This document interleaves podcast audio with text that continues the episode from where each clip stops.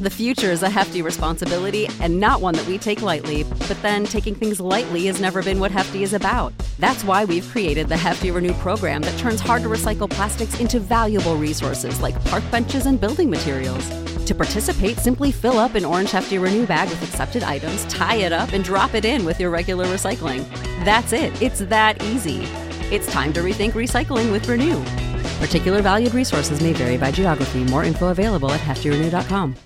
This is the story of the one. As head of maintenance at a concert hall, he knows the show must always go on. That's why he works behind the scenes, ensuring every light is working, the HVAC is humming, and his facility shines. With Grainger's supplies and solutions for every challenge he faces, plus 24 7 customer support, his venue never misses a beat.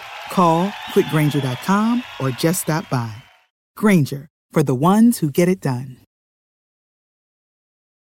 When you need mealtime inspiration, it's worth shopping Kroger, where you'll find over 30,000 mouth-watering choices that excite your inner foodie. And no matter what tasty choice you make, you'll enjoy our everyday low prices, plus extra ways to save, like digital coupons worth over $600 each week. You can also save up to $1 off per gallon at the pump with fuel points. More savings and more inspiring flavors make shopping Kroger worth it every time. Kroger, fresh for everyone. Fuel restrictions apply.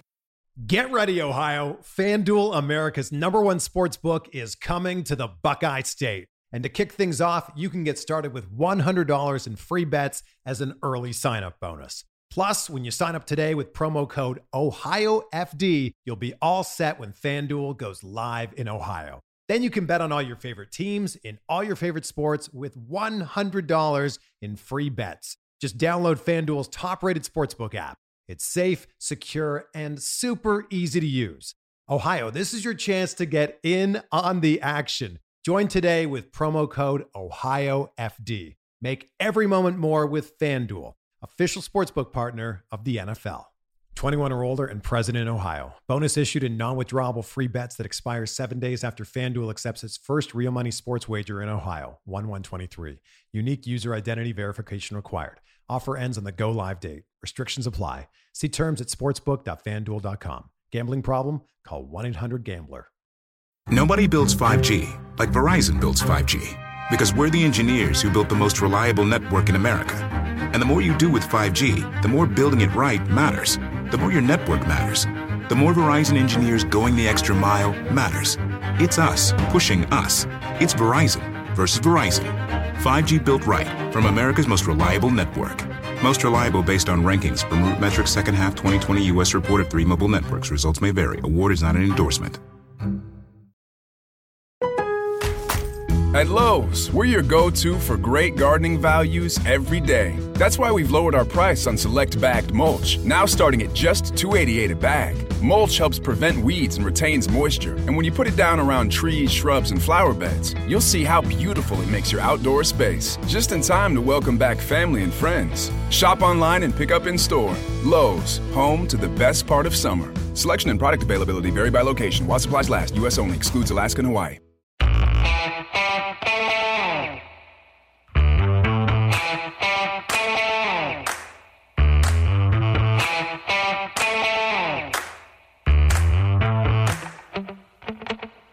Right, it's a film study first, I believe. I think this is the first time we've done a part two of the same exact subject because we can't get it all into one episode. Ken McKusick, how you doing? Life's good, Josh. How about you? I'm all good. Michael, welcome back. You ready to talk some more Lamar? I am. Thank you guys for having me back again. And that probably says more. The fact that you had to have a part two probably says more about your guests than anything else. it's if if you mean by that that our guest is a fountain of true wisdom on football, we agree, and we we love talking to you, Michael. It's uh, uh, you know you're one of my favorites, and and and to go through this in in great detail is I think exactly what the audience would would appreciate too in terms of. Uh, uh, really savoring the details of this MVP season. Right, and you need this because not only is it the story of the year, it's hopefully the story of multiple years here in Baltimore. Yeah, for the first time the Ravens have the hot young quarterback in the league. It's really been since Bert Jones in the 1970s that that's been true, and never with the Ravens before. Uh, this is a very special time.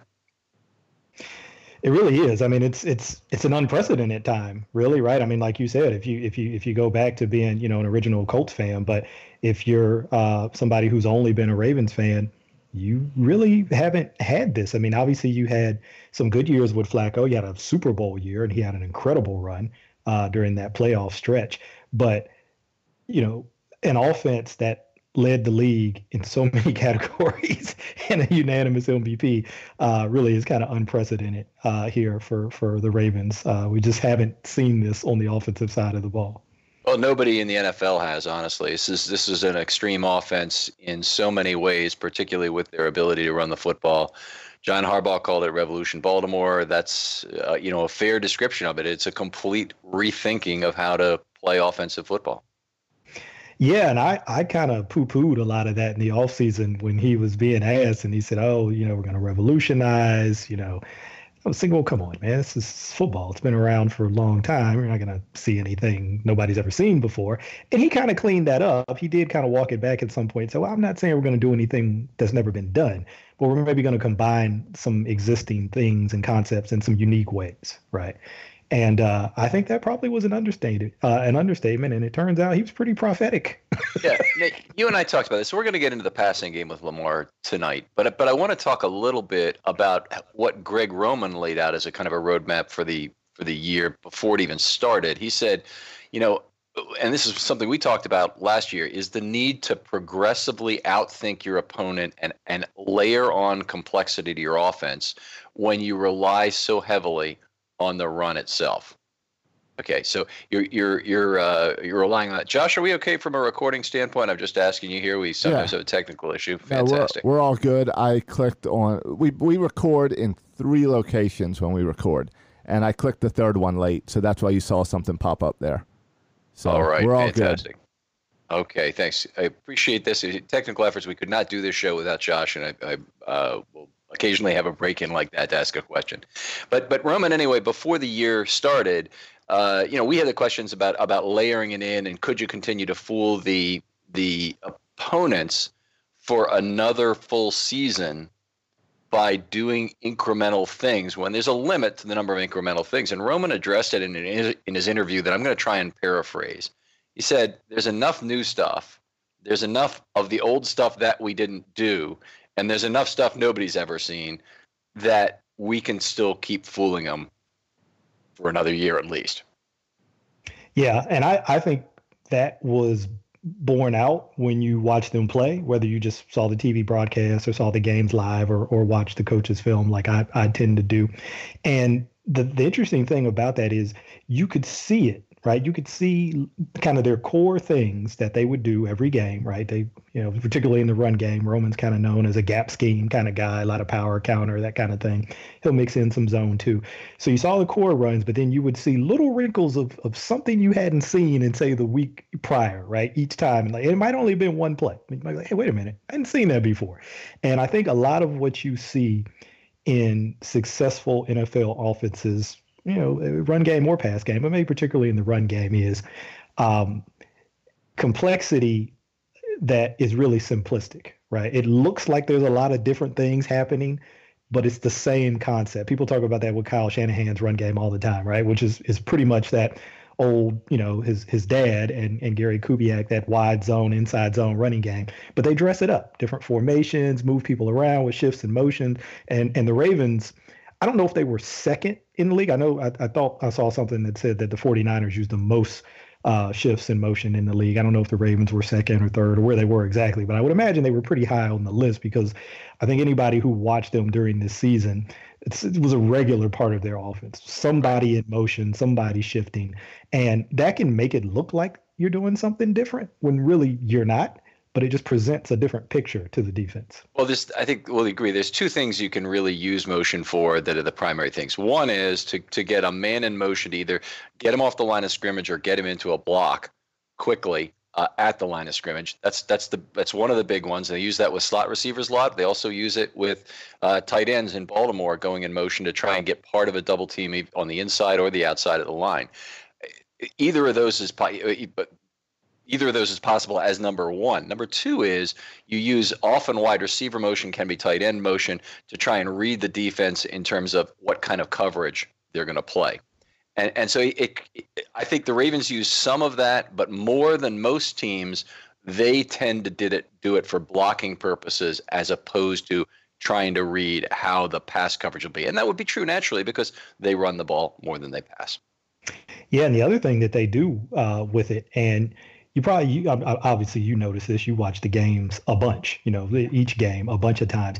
When you slow it down and watch some of that motion, um, coaches give it different names, but one of the names that I like is they call it hide motion. So you'll get a guy crossing right in front of the running back QB mesh as they're making that mesh. So it just adds another layer of deception uh, that guy's coming in motion anyway, but the timing of it, and that's something that I actually charted when I was charting run game, is when was the ball snapped uh, in conjunction with these various motions, right? Where was the motion guy at when the ball was snapped? And they would use this hide motion pretty regularly because already you've got the deception of Lamar putting the ball into the running back's belly and you don't know if he's going to leave it in there or pull it out. But now you've got a body obscuring that view as well. You're like, wait a minute, what happened? And you got to kind of reacquire it after that guy moves, right? When it was Ricard or Boyle, and I'm going to use those as the two primary examples because they were they were the most common run motion players. You also did have Snead and, and some other people doing it, but I'm, we're going to use Ricard and Boyle as examples. They would often be signaled by Lamar to start their motion at a point where the snap is going to come, which, by the way, probably puts the Ravens at a slight disadvantage in terms of not drawing offsides penalties the way they should, except that the Ravens also use some double motion where they'll allow that that tight end to completely cross the formation and on some plays they won't snap it, maybe get a maybe get a, a offside penalty, and then they'll reverse him and bring him back to the other side, where that point usually the snap is in front of the of the crossing player, and just before he comes out. So the quarterback and the center need to be very aware of timing that well. Uh, so that they're not hit. Andrews was hit once uh, in motion, I recall this year. Mm-hmm. But but anyway, the, the the point I'm making here is that is that uh, you know they're they're they're trying to get a double team, but they're also maybe trying to manipulate that defense in other ways uh, with that motion. Yeah, and it just feeds into that point where you first started with Greg Roman and how much can you add to can you know continuously sort of keep the defense off guard. So you can do it with play design, you can do it with formation, you can do it with motion and shifts. Um, they've got enough elements that I think they can combine in enough different ways to continue even going into 2020, mm-hmm. which again, I think they'll add even more because, you know, the thing about NFL playbooks, for those of us who are on the outside, we don't really know how much of the playbook they use in a given season, right? How many concepts that for whatever reason, maybe it just didn't look right the way or didn't look the way they wanted to look in practice or they had some other reasons why they didn't use it. Maybe it was about personnel. We don't know right? So there's the things that we just talked about and just the possibility that there are other parts of the playbook. Like classic example greg roman said all this qb run game stuff it's always in his playbook. But he says you know there's certain places where maybe we don't have the quarterback where we can run as much of. It right. so it's, it's always there. It's just it depends on personnel. So yeah, I, I, I, think we'll be fine um, on on that front. I know there's a big concern about adjusting and people sort of figuring it out. Obviously, that happened last year with the Chargers in the playoffs, and then this year with the Tennessee Titans. That narrative is always going to come up anytime you lose a game, right? Happens any, every, every time. Well, I think an important point here is that if you have options that go both ways, if if he if he can run or hand off truly, if he can uh, run or pass on some plays truly, you'll always have the Jackson factor will always lean very heavily to weaken and and um, uh, what's the word? Make defenses thin at certain points on the field where they can be attacked. Yeah, they can't be right. You know that that's the thing about giving the quarterback the final opportunity to decide what to do on a play. You make them wrong no matter what they choose, right? Because he's reading what they do and then taking the other course of action based on what they do. So I like option football. I've always loved option football. Anybody who follows me on Twitter knows that, and people think it's kind of like an old school thing. But I'm like, look, just think about the passing game fundamentally and how it evolved, right? When somebody drops back to pass and they're going through a progression, they're choosing an option of which player to throw to. You're going to play to this player, or I'm going to play, I'm going to throw to that player. And it's typically based on defensive positioning, right? So this whole thing about the option being old and outdated and only applies to the run game, I just don't see it that way. But that's a whole nother story. We at some point we probably need to talk about the passing game. yes. So I, what I will encourage people to do is we probably spent 30% of the last episode talking about Jackson's amazing readability, uh, uh most commonly on the, on that read option play, but just the fact that he's effectively like a young Ali in terms of his ability to read opponents' leverage and use that to his advantage. It's we don't think you know both of us have agreed we're, he's not the fastest player in the NFL by a, by a wide margin, but he's he's so good at reading leverage. He makes people miss like crazy. And and if you if you want to hear about that, please do go back and listen to the other episode as well. Uh, but we're going to talk about the passing game tonight, just like Michael said. So uh, let's go there. And why don't we do this, Michael? Let's go one point at a time about things you saw from Lamar Jackson that you really liked this year, and we'll just kind of each pick one and go back and forth that way. All right, sounds good. I guess I'll I'll start us out. Um, and I guess this is probably one of the the big changes that we saw from 2018 to 2019 was just how much he improved his throwing mechanics, right? And I'm I'm no QB coach or, or anything like that. So I mean I don't I don't want to, you know, get bogged down in, in too much technical stuff. But I think one thing that a lot of people noticed uh, in 2018, even going back to Louisville, was his base, right? His feet, mm-hmm. how narrow sort of or how close together his feet would be when he would throw at times. And sometimes when you narrow your feet like that and you don't have that it doesn't have to be super wide, but at least sort of a shoulder length base, the ball can have a tendency to sail on you, right? You're, you're not actually driving the ball. You're not actually getting through to that opposite hip. In his case, his left hip, right? Where you're really driving the ball and you can, you can sail a lot of balls. And, and I think a lot of his inaccuracy issues were really tied to throwing mechanics. I don't think he's a guy who has a, a real bad tendency to not see open players, right? And just miss throws because he doesn't see people or because the defense fools him. I mean, it happens from time to time, but I think a lot of it was throwing mechanics, and those got a lot better. They weren't perfect. Uh, he's acknowledged, and his his QB coach, not just James Urban, but even Joshua Harris, kind of his offseason QB coach, has acknowledged that when he gets excited, right, when he sees big plays mm-hmm. there to be had, he speeds up and when he speed, he's so anxious, so eager to make that throw, make that play. When he speeds up, his mechanics break down.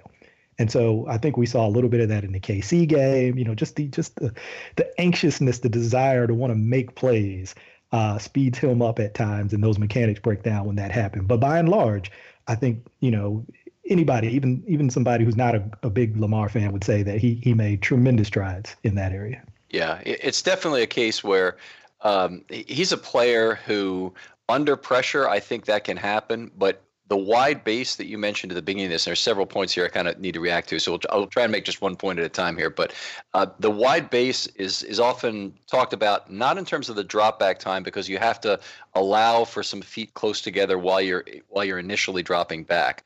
But as you're moving around, you basically almost want to want to not click your heels is the way they talk about it. So you get a narrow point there where you can't get that throw off and do it well. That's often something you'll hear about people really analyzing QB mechanics on YouTube and whatnot. That's something that's something to look for. I think Jackson was better at that. I also think Jackson does some things athletically that just there's very few other people can can think about. I'm going back to one play in particular was the touchdown to Andrews near the end of the half in the Cleveland game in week 16. Okay off balance in the pressured in the pocket. Andrews has a has a man directly in front of him, and and Jackson still found the exact spot up high to go to Andrews, where he was the only one who's going to get it. And actually, it was a it was just a very easy catch, as it turned out. And and it was one of those things where he's he basically is just hopping around in the middle of the pocket. Dangerous throw, you know, potentially could have come up short or could have sailed it either way. But uh, which wouldn't have been the dangerous side, but but anyway would have negated the touchdown. And uh, you know some of those plays, it's like you hear about Marshall Yanda on the offensive line. You can't exactly copy what he can do because he can do things nobody else can do. So just you know you got to stick with your fundamentals and then try and watch what Marshall is doing well fundamentally. I think the same is true of Jackson. There's just some things he can do that no other quarterback can. Yeah, yeah, we heard uh, even Bill Belichick talk about that leading into the Patriots game, where he said, "Look, you don't have a guy on your team who can simulate what he does, you know, on your practice squad. You just you, you don't have anybody to do that. You can try to prepare for concepts and certain things that you think he's going to do, but when you're in the game and he's got the ball in his hand, you can't prepare for a lot of that stuff. All right, I'll, I'll make a point uh, a second. I think that that his pocket awareness is simply outstanding. Uh, in terms of, you know, they talk about the blind side. I feel like he's, almost got eyes in the back of his head with regard to when he's getting backside pressure. It's not that often because Stanley has responsibility for that. Stanley is good, and Stanley's also very good at even when he's giving up a pressure, he does it usually with his body between himself and the quarterback. So it's often not a he's beaten around the edge for a, a strip possibility. It's oftentimes he's being pushed into Lamar, which can cause other problems, but but usually it doesn't end up with sack fumbles directly. That that I think was so special, and I, I mentioned this in the first episode, but I'm going to do it again. Um, if you take the sacks, he was sacked, I think it was 23 times for 105 on the season. That's not terrible, by the way. It's four and a half yards per sack, which is low. But then when you add to that his scrambles, and you get to 4.6 yards per carry when you define carries as the sacks plus the scrambles only. Think about that for a minute. 4.6 yards per carry effectively when he's trapped or forced from the pocket. Uh, that's an outrageously good number. Most quarterbacks obviously would have a significant negative number. That very few would have scramble yards that are as, as high as sack yards, and Jackson's far exceeds it. It's just it was something about the season that was just remarkable. Yeah, I remember that from the last episode, and even hearing it again, even though I heard it the first time, hearing it again now, it just it just it defies comprehension uh, because like you said the first thing that comes to mind when you think about that situation for quarterbacks is like hey that's going to be a negative number. And for it not only to to not be i'm going to use a double negative for it not not to be a negative number but to be a positive number and at 4.6 which like i think we mentioned during the run game episode is probably better than what most running backs probably better oh, than what most teams yeah. average in the running game you know on, on designed run plays it's just it's just ridiculous all right your turn michael okay um this is kind of related to um, that play, and I think that that play that you mentioned to, to Andrews in, in Week 16 versus Cleveland was a great example of it. And we talked about this in the run game too. So Lamar's ability to read the leverage of opposing players, I think that extends to the passing game. Um, I remember seeing something, uh, a discussion on Twitter about quarterbacks and young quarterbacks and, you know, kind of how they develop and progress. And somebody made the point that, you know, isn't it maybe just as important, maybe more important, for a quarterback who can read the leverage of coverage defenders mm-hmm. uh, and make decisions with, you know, in terms of ball placement and accuracy and, and, and you know, trajectory and when to make throws based on that, uh, as it is to understand defenses, right? His thing was like, look, when young guys come into the league, I mean, to be fair, they're they're not going to to be able to recognize every single coverage and every single pressure that they see because a lot of it they're seeing for the first time. These things are complex and you just don't see them as much in college.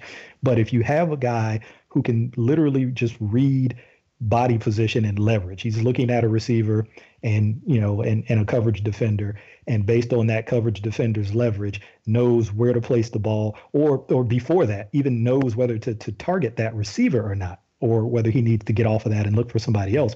And I think you see that a lot with Lamar. I'm not certainly questioning his ability to read defenses because I think he does that well. I think you can see many examples of where he, you know, kind of gets a feel for for what he sees post snap and then, you know, starts his read on one side of the field based on that and then works through progressions. I think he does all of that well. But I think that innate ability to just read leverage of people, of bodies, yes. extends to the passing game. And, and you see it all the time with where he places some of these throws, particularly to Andrews, right? Yeah. You see him put these throws to him in places where only Andrews can get it. Yeah, I've, I've got a specific example of that because Dan Orlovsky did a really nice video on the touchdown to Snead against the Rams in on 11:25. I don't remember what week it was. Mm. But in any case, they lined up five wide, so Jackson's alone in the in an empty backfield, and he uh, he read the leverage of the defenders lost line across the across from each of the five receivers, and Snead's guy was just maybe a step off to the left from Jackson's perspective of where he should have been. And he used that immediately. Now, it probably was a combination of the route he expected Snead to run, may have even been what he expected Snead to do with the opponent leverage that was shown. But the point that Orlovsky made, and it's very true, is you ascribe that ability to read the defense that quickly, along with knowing the routes that each of those five guys are, are slated to run, to very senior quarterbacks in the league. I mean, that's Tom Brady, Peyton Manning, Aaron Rodgers, Drew Brees. Those are the guys who understand that and pick it up right at the line of scrimmage. You don't expect your 22 year old superstar you know, young superstar to to have that be a strong point of his game. But you know, to pick it up on that play was just absolutely remarkable. He hit Snead right in stride. It was an undefensed you know touchdown to that uh, uh, that was really just a thing of beauty. And and you know, it was a long game and a long streak, frankly, that they were going through of of not being stopped with the football. So it's just like one more. But you really got to look at each one of these and say, why are they succeeding? Yeah, and I, I remember that breakdown. I remember that play. And yeah, to your point, I mean, he's he's advanced beyond his years, I think, in in in that part of the game, and that's why you know when the combine is is about to come up, and and that's why when you um, hear about, I can't remember the name of it, but it's it's basically like an, an aptitude test that they give. I don't remember what it's called anymore, but they give it every year, and it's supposed to be a kind of thing where the results are are private, right? Only the teams and the players know the results, but something always gets leaked particularly if it's a low score, right? They get leaked every year. You about the intelligence test that goes to 50? Yes. Yeah. Okay. I can't remember what they call it. Um, but that gets leaked every year, right? Particularly when they're low scores. And I think that happened with Lamar. I think Lamar's score got leaked. And, you know, there was a lot of talk about, oh, see, look at that. Look how low that score is. I told you he's not smart.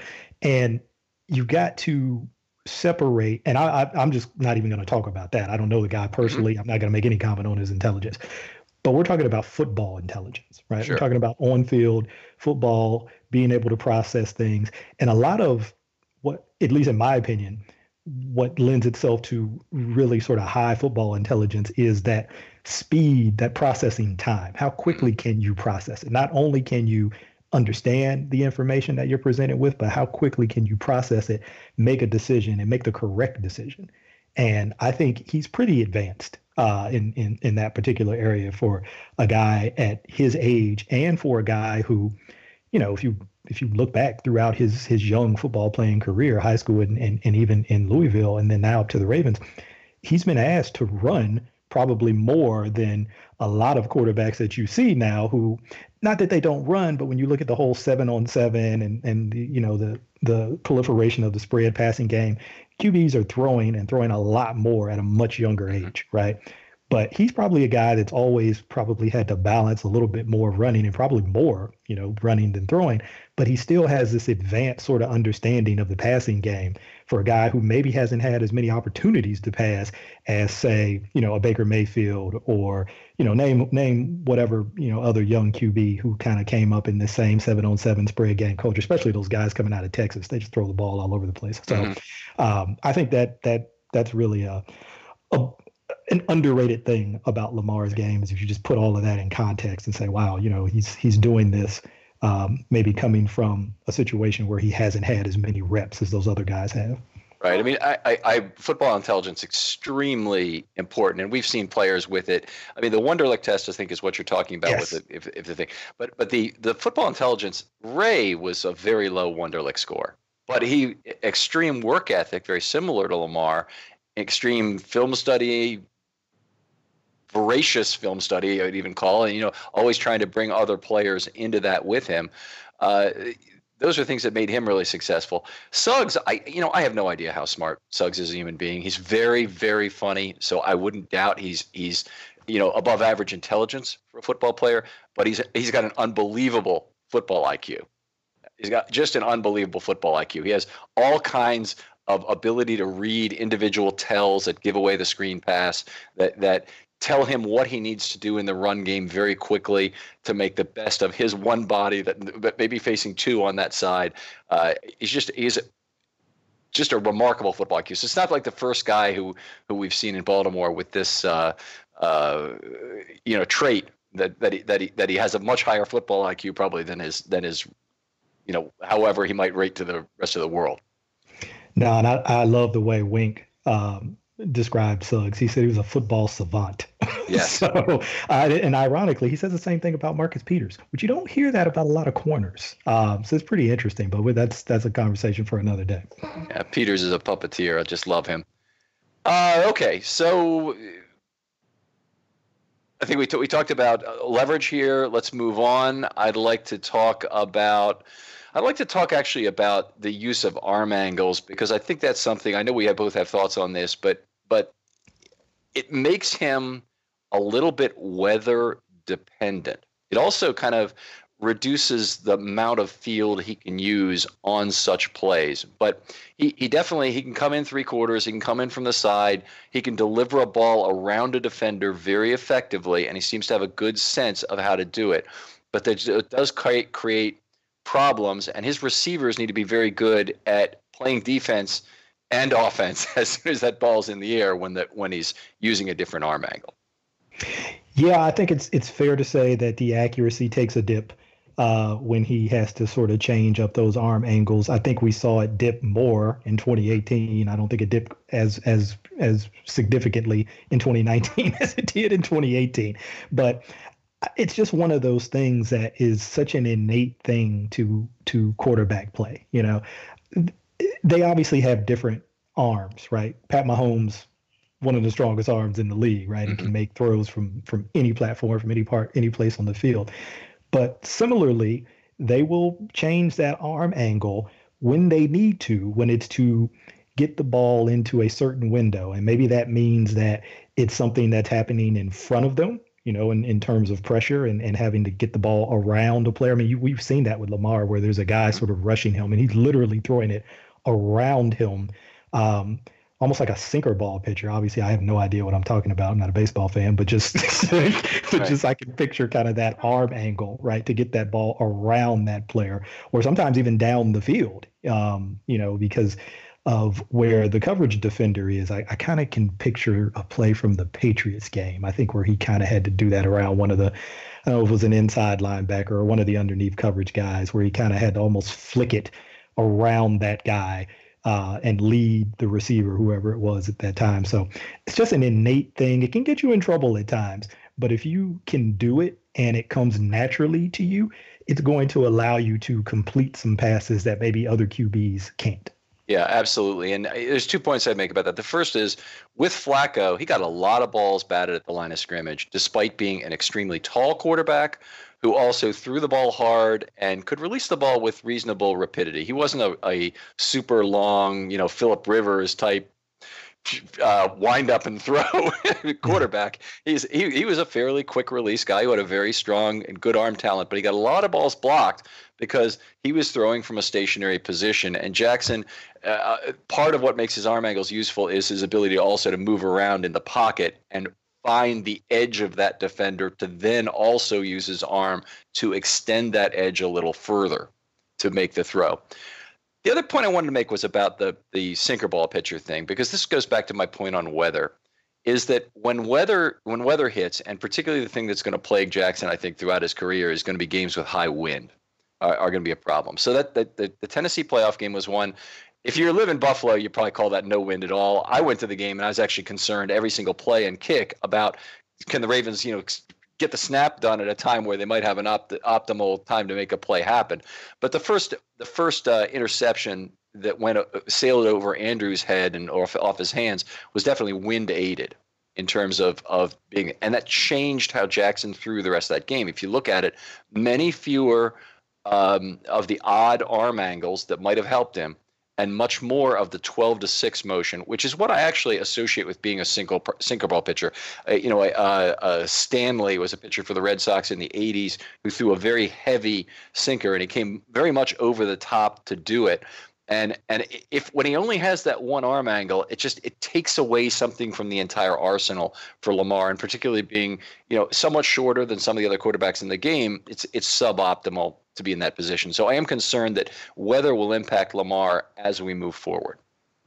Yeah, so am I. I think we've seen that in his first two seasons in, in, in various situations. When probably being the most significant, rain has kind of shown up too. And uh, all credit to Tennessee. I'm not taking anything away from them. I mean, they they they played a better game and they executed more.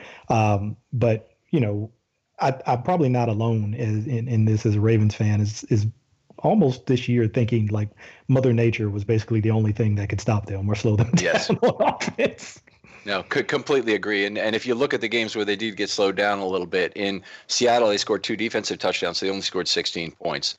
You know, they only scored 20 points against the 49ers. Of course, that was on only eight possessions, so that two and a half points per possession is only slightly greater than the 99 Rams.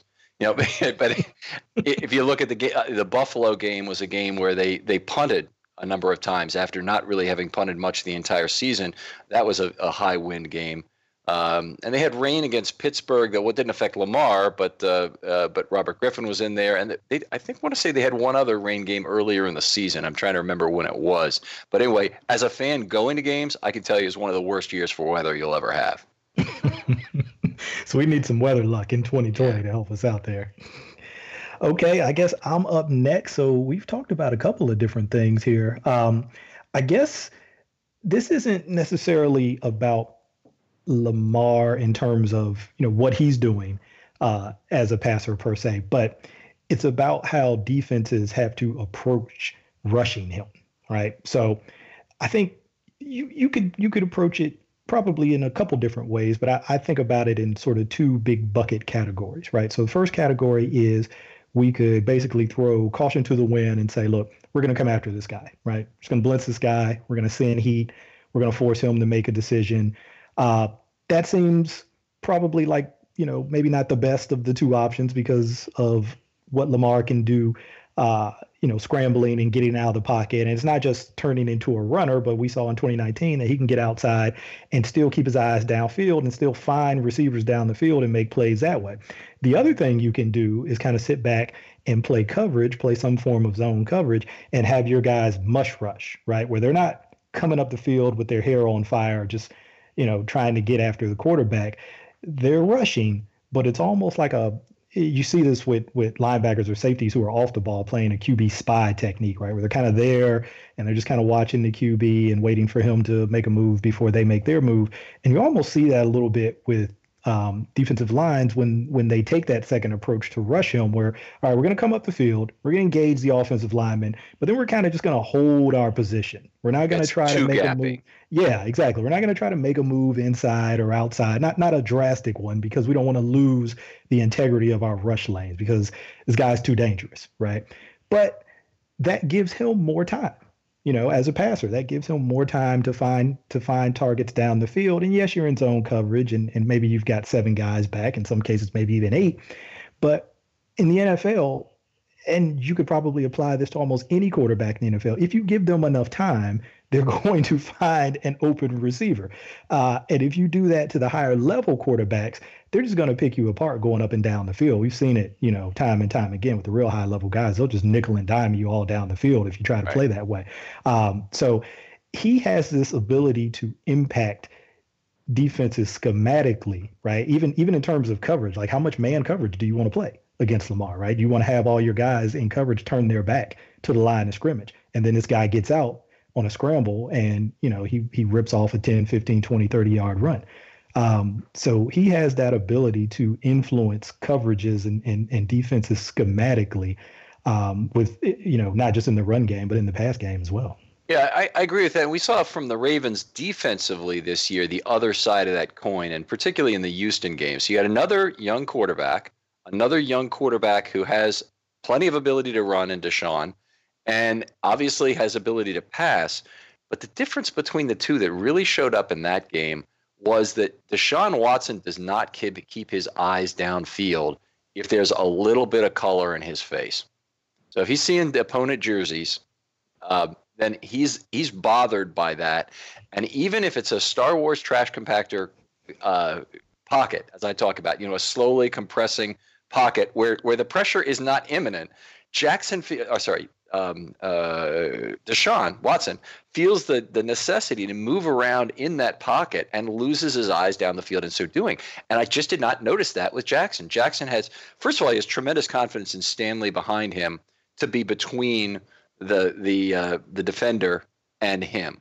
So he, he might get pushed from behind, but he's not going to get going to get slammed from behind. And so just that alone uh, uh, automatically means he can kind of keep his eyes on the on the people he needs to see, including the receivers and out of the corner of his eyes the the other pass rushers around him. Uh, big advantage and a big difference. Very advanced again for a young quarterback to be able to to not easily uh, moving move his eyes off downfield. And by the way, I think that was a huge advancement, huge move forward in 2019. I think he was looking to run more in 2018, and I think he had more of that from the pocket. Was just deciding who's going to run earlier and taking his eyes off the field.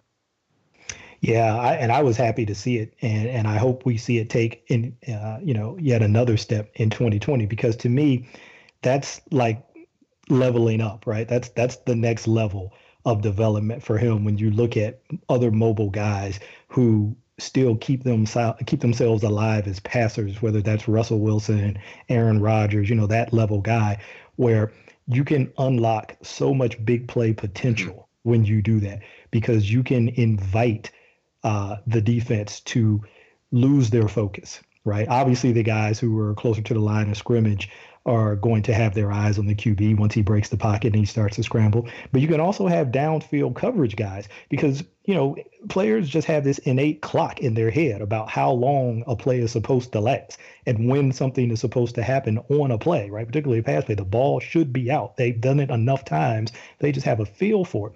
And so when it's taking longer than that, you're going to start looking, right? Even though you're, let's say you're in man coverage and you're supposed to have your your your eyes focused and locked on your guy. When that clock gets further than where it's supposed to be in your head, you're going to start looking back at the pocket. All right, what's going on? And that's all it takes, right? And then you lose phase. You get out of phase with the guy that you're guarding. He breaks open, and we've seen Russell Wilson and Aaron Rodgers make big time plays in those situations. I mean, Russell Wilson, people would say that's that's that's like a, a almost a core part of his offense, right? Is is kind of those off off schedule plays. so I think you don't want to make a living doing that per se, um, because you know you have to have some stability in your offense in terms of timing and, and execution. Um, but when those the icing on the cake. Absolutely. When those opportunities present themselves, you want to be able to do it. And if you're doing what you described in Deshaun Watson, you're not going to have as many opportunities to do that when you're dropping your eyes. Right, and and that, that's the thing with Lamar. I mean, inside the pocket, outside the pocket. Um, this this ties into my next point, but but I'm gonna I'm gonna finish with this with this one one more time here. Is that that that ability to extend plays is what creates a lot of big plays, and and you're you've mentioned this already, but but think of it as those extra three points of completion percentage maybe you get from what would have been throwaways a year ago and now turned into some kind of extended plays. Those are big plays typically. They're not typically four yard passes. They're typically someone hit in the middle of the field where Jackson is throwing opposite the rules. Um, and and when those when those completion completions occur, I think Jackson's been better, and particularly in 2019, at not having them being traditional rules based completions. There are some of those where he just hits a guy 10 yards down the sideline, and it's the you know the, by the rule of near guy goes to the sideline line. He's right there. He toe taps in. He makes a catch. He goes out. But but there's more of because Jackson wants to keep that area of the field clear. Receivers head back towards the middle and they head deep and they create extended plays of very high value. And so we saw some of that. Some of them are off schedule, like the two in the Kansas City game I can think of, where the receiver made a play on just a prayer ball that was thrown out. Mm-hmm. One of them was Seth Roberts, and I think yeah. the other one might have been Snead. Um, but but uh, you know you, you have some of that. But anyway, I think all those extended plays, we bemoaned how Roethlisberger was able to make them for years, but their receiving core really understood that that was going to be an option with extended pockets, and they played to that. And I think the Ravens receivers, you know, need to continue to play to it in that way, and hopefully a healthy year um, out of uh, Brown will give them the the the centerpiece guy for that as well as Andrews. Yep, and having a group of receivers. I mean, I, you mentioned it, it starts with health, but having the same guys, you know, sort of grow and develop together with Lamar, working in those situations in practice and in games, you know, because that's that's really where it happens. Because like you said, some of that stuff um, is outside of the traditional scramble rules kind of situation. So some of it's just happening on the fly in games. But the more you do that, and that's why I keep going back to Russell Wilson, particularly his connection with Tyler Lockett, the more they do that in games, it almost becomes rule based for them. Yes. Right. They almost know, Yes. like, all right, this is what we're going to do in this situation, even though maybe we didn't necessarily practice it, but we've done it enough time in games that it's become sort of second nature for us. Yes. So I'm I'm going to go to this spot in the middle of the field, which is completely opposite the normal rule, but it is our rule. Right. Yeah. Let, let me let me tag on to that with my next point, which is which is what a great quarterback in the red zone Lamar has already become. And this is something that with traditional drop back pocket quarterbacks, it's it's much harder in the red zone than it is on other places on the field because you you have a limited set of routes that are made to work and and sometimes a limited set of receivers for them. And and you, you, you talk about people being great red zone receivers. You don't need great red zone receivers if you have a great red zone quarterback. And you know, it, it- Joe Joe Flacco, yeah, and, and I, I don't mean to single him out again, but the fade, zipper, some flat routes to the outside if you want to try and hit the fullback or maybe a tight end on a stumble route.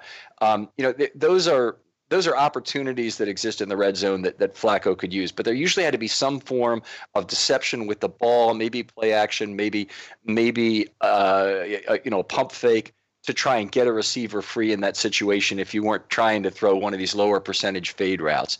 With Jackson, all he has to do is move around and he creates the throwing lanes that don't exist for these pocket passers. So so where Flacco, even at his height, is having trouble getting the ball over the line of scrimmage near the goal line, or certainly accurately. You know, Lamar, because he moves around, creates these kind of opportunities and lanes.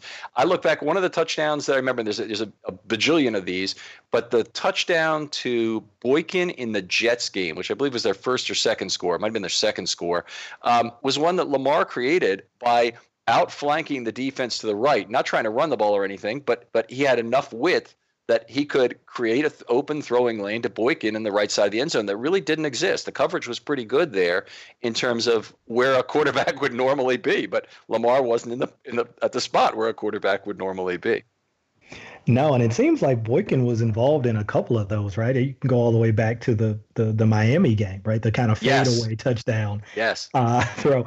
And to your point, yeah, I mean, he just has because of his his physical gifts, but also I think, you know, let's not shortchange, um, you know, the mental processing, right? The awareness of I need to create more time, which can also create more space Yes. in a very condensed and compressed part of the field uh, to, to, to, as you just described, create some opportunities for receivers that weren't there, you know, initially, right? When he when he he takes his drop and he reaches that last step in his drop and he's reading and and, and they're not there, right? The, the, there's coverage and uh, the the play isn't there, the throw isn't there to be made, but he can move around and extend the play and not only buy time but capture eyes capture the eyes of the defenders.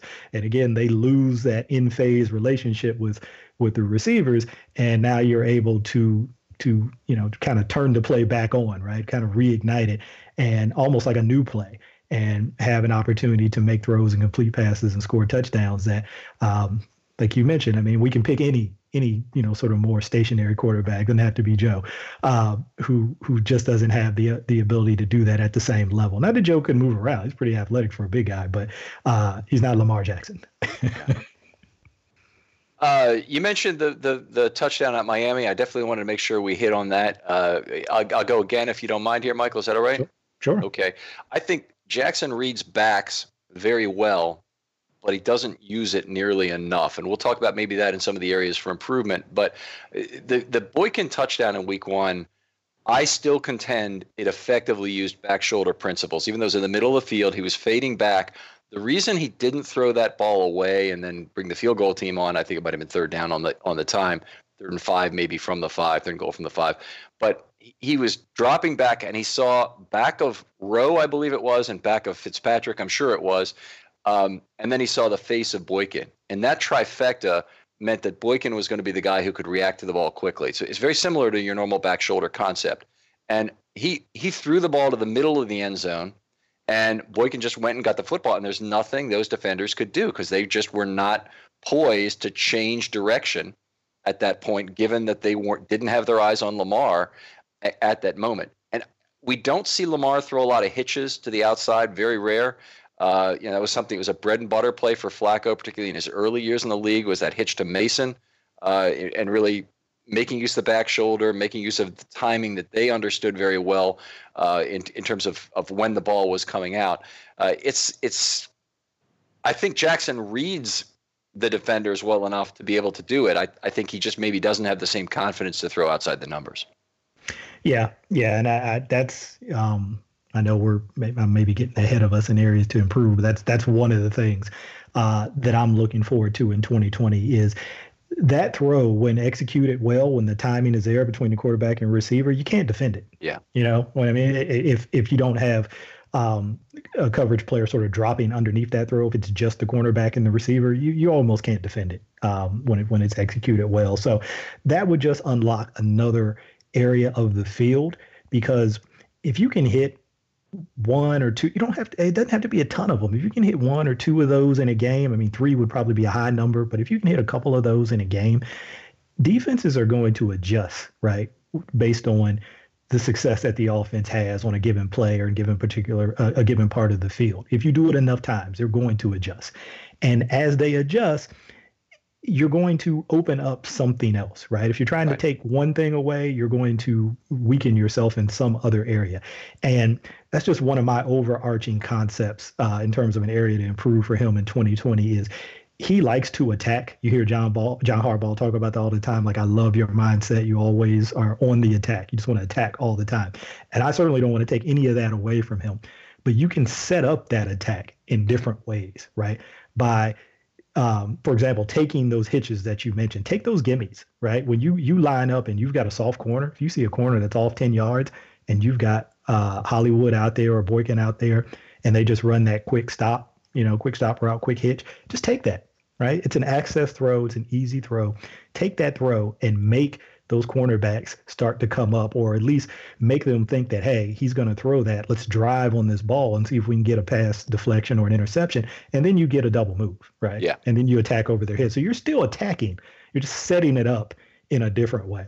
Yeah, it sets up the stop and go, sets up the post. I mean, I it's it's the bread and butter of a lot of outside receivers, and it can be the the the big thing they do is I'm going to go hitch or I'm going to go vertical, and and uh, you know either of those if if those are your two routes, you can get away with that for a long time in this league if you're good at selling that both ways.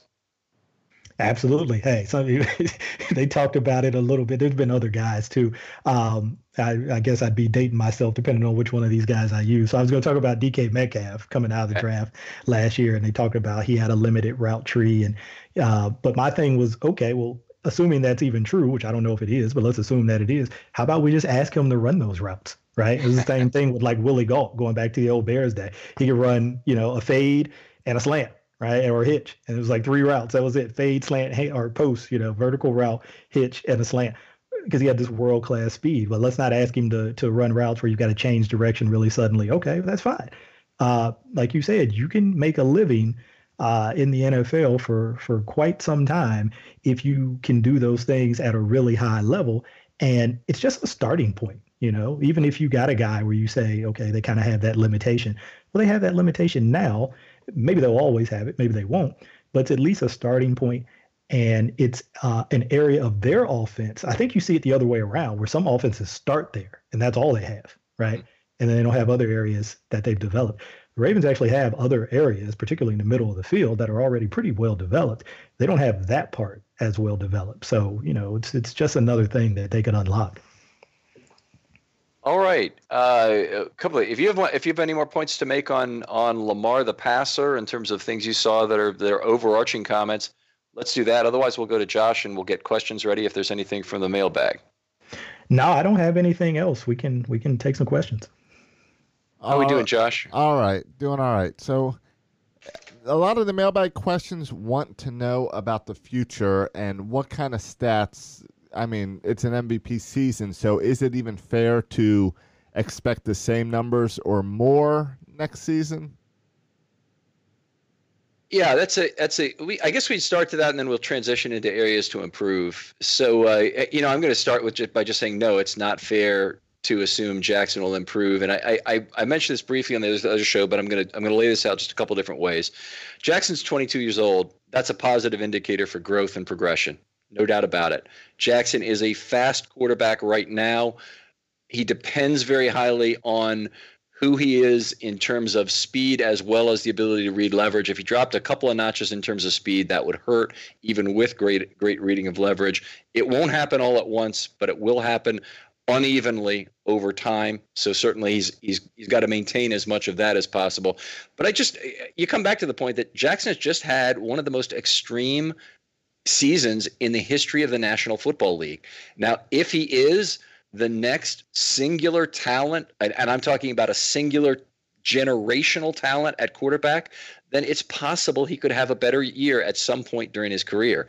I think it's more likely than not, though, we've just seen Jackson's greatest ever year. Even if he improves in a number of areas, he'll be doing it just to stay even.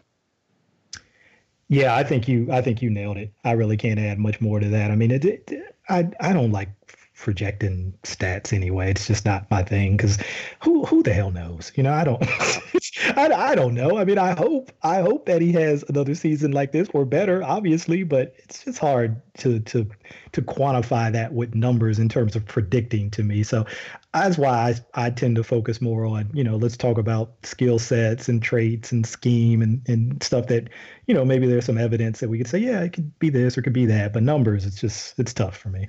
Yeah, and I, I would, you would agree that it's fair to just avoid terminology like he's only going to improve. Well, I think Jackson will improve in some ways as a football player. I just don't think this necessarily means the results will improve. Yeah, no, I agree with that. I, I try to. You've heard this phrase. I mean, I'm not. I didn't come up with it, but you know, development isn't always linear, right? Every we want to see this trend line that's going up, right, at a at a at a certain angle and, and continues to go up and only goes up. But that's just not what happens in football. That's not what happens in life. You know, people aren't built that way, right? You take some steps forward, you take some steps back. You take some steps forward, you take some steps back. It's just how it goes. Um, and I think you got to be realistic about your expectations uh, with him or with, with any player, really. All right. No, I'm sorry. Go ahead, Josh. I was just going to move on to Alex's question, who says, I think one of the most underappreciated aspects of Lamar's game is the ability to make his O line better. What characteristics of the offensive linemen are most important to pass and run block for Lamar? Okay, that's wow. That's a really long and complex question. But let's let's let's. I'll I'll do the run blocking component because I think that's the easier one. How about you do the pass blocking component? we probably, we'll, we'll, each we'll each comment on each of them. So I'll take it. Matter. No, no, it's good. I'll take it. I'm good with okay. that. You want you want to start? Yeah. Okay. So pass blocking. Um, I think you've heard this from some of the O linemen, particularly last year, where they said, look, it obviously was a challenge uh, in terms of, of a transition from blocking for Joe and blocking for Lamar, because with Joe, you knew where Joe was going to be. You don't always know where Lamar is going to be, right? But to the point that we made earlier, when you get that mush rush situations where defenses are like, hey, we just want to contain him and play coverage and we don't want to give up the big scramble play or whatever, it slows down those rushers which is only going to help your offensive line, right? Uh, when they don't have guys, you know, just just pinning their ears back and just flying up the field, uh, it's certainly going to help them in that way. Uh, I think also it can help them when Lamar. It, it, it, it's hard to you would need to visualize this, but uh, and maybe we'll talk about a little bit later. But think about like an RPO, like the run pass option kind of play, right? That can help the O line because again, they're going to be blocking that play as if it's a run play. As far as they know, he's handing the ball off to the running back, and it's going to be a run play. They're not they're not trying to decide should I block it like a run or block it like a pass. They block it like a run. So uh, they're being aggressive. They're firing off the ball. The defense thinks it's run. That can be another way that that can help the offensive line, right? Just by sort of a deception element um, in terms of the concept. But if we're specifically talking about the kind of um, you know player traits uh, that that make for a good offensive line for blocking for a mobile quarterback uh, like Lamar. Um, I mean, look, there's a lot of things that you could talk about, but you better be able to sustain a block. I'll say that uh, because they're going to be they're going to be times when it's not a must rush, it's not a mush rush per se, and guys really are coming off the ball, and he's you know having to buy time or moving around or doing his thing you're going to have to sustain that block longer than you would for a guy who's sitting back there and is going to get that ball out either to a receiver or just to get it away, just to throw it out of bounds. You're going to have to hold that block uh, a little bit longer. You know, they talk about blocking to the whistle. You're going to have a block to the echo of the whistle uh, in yeah. some cases with a mobile guy like Lamar. Okay, well, I got, I got, I want to approach this from just the two tackles that the Ravens have because I think Otherwise, we could literally have a 30-minute conversation on this topic alone, and I want to have it on the on the offensive line positional review we have.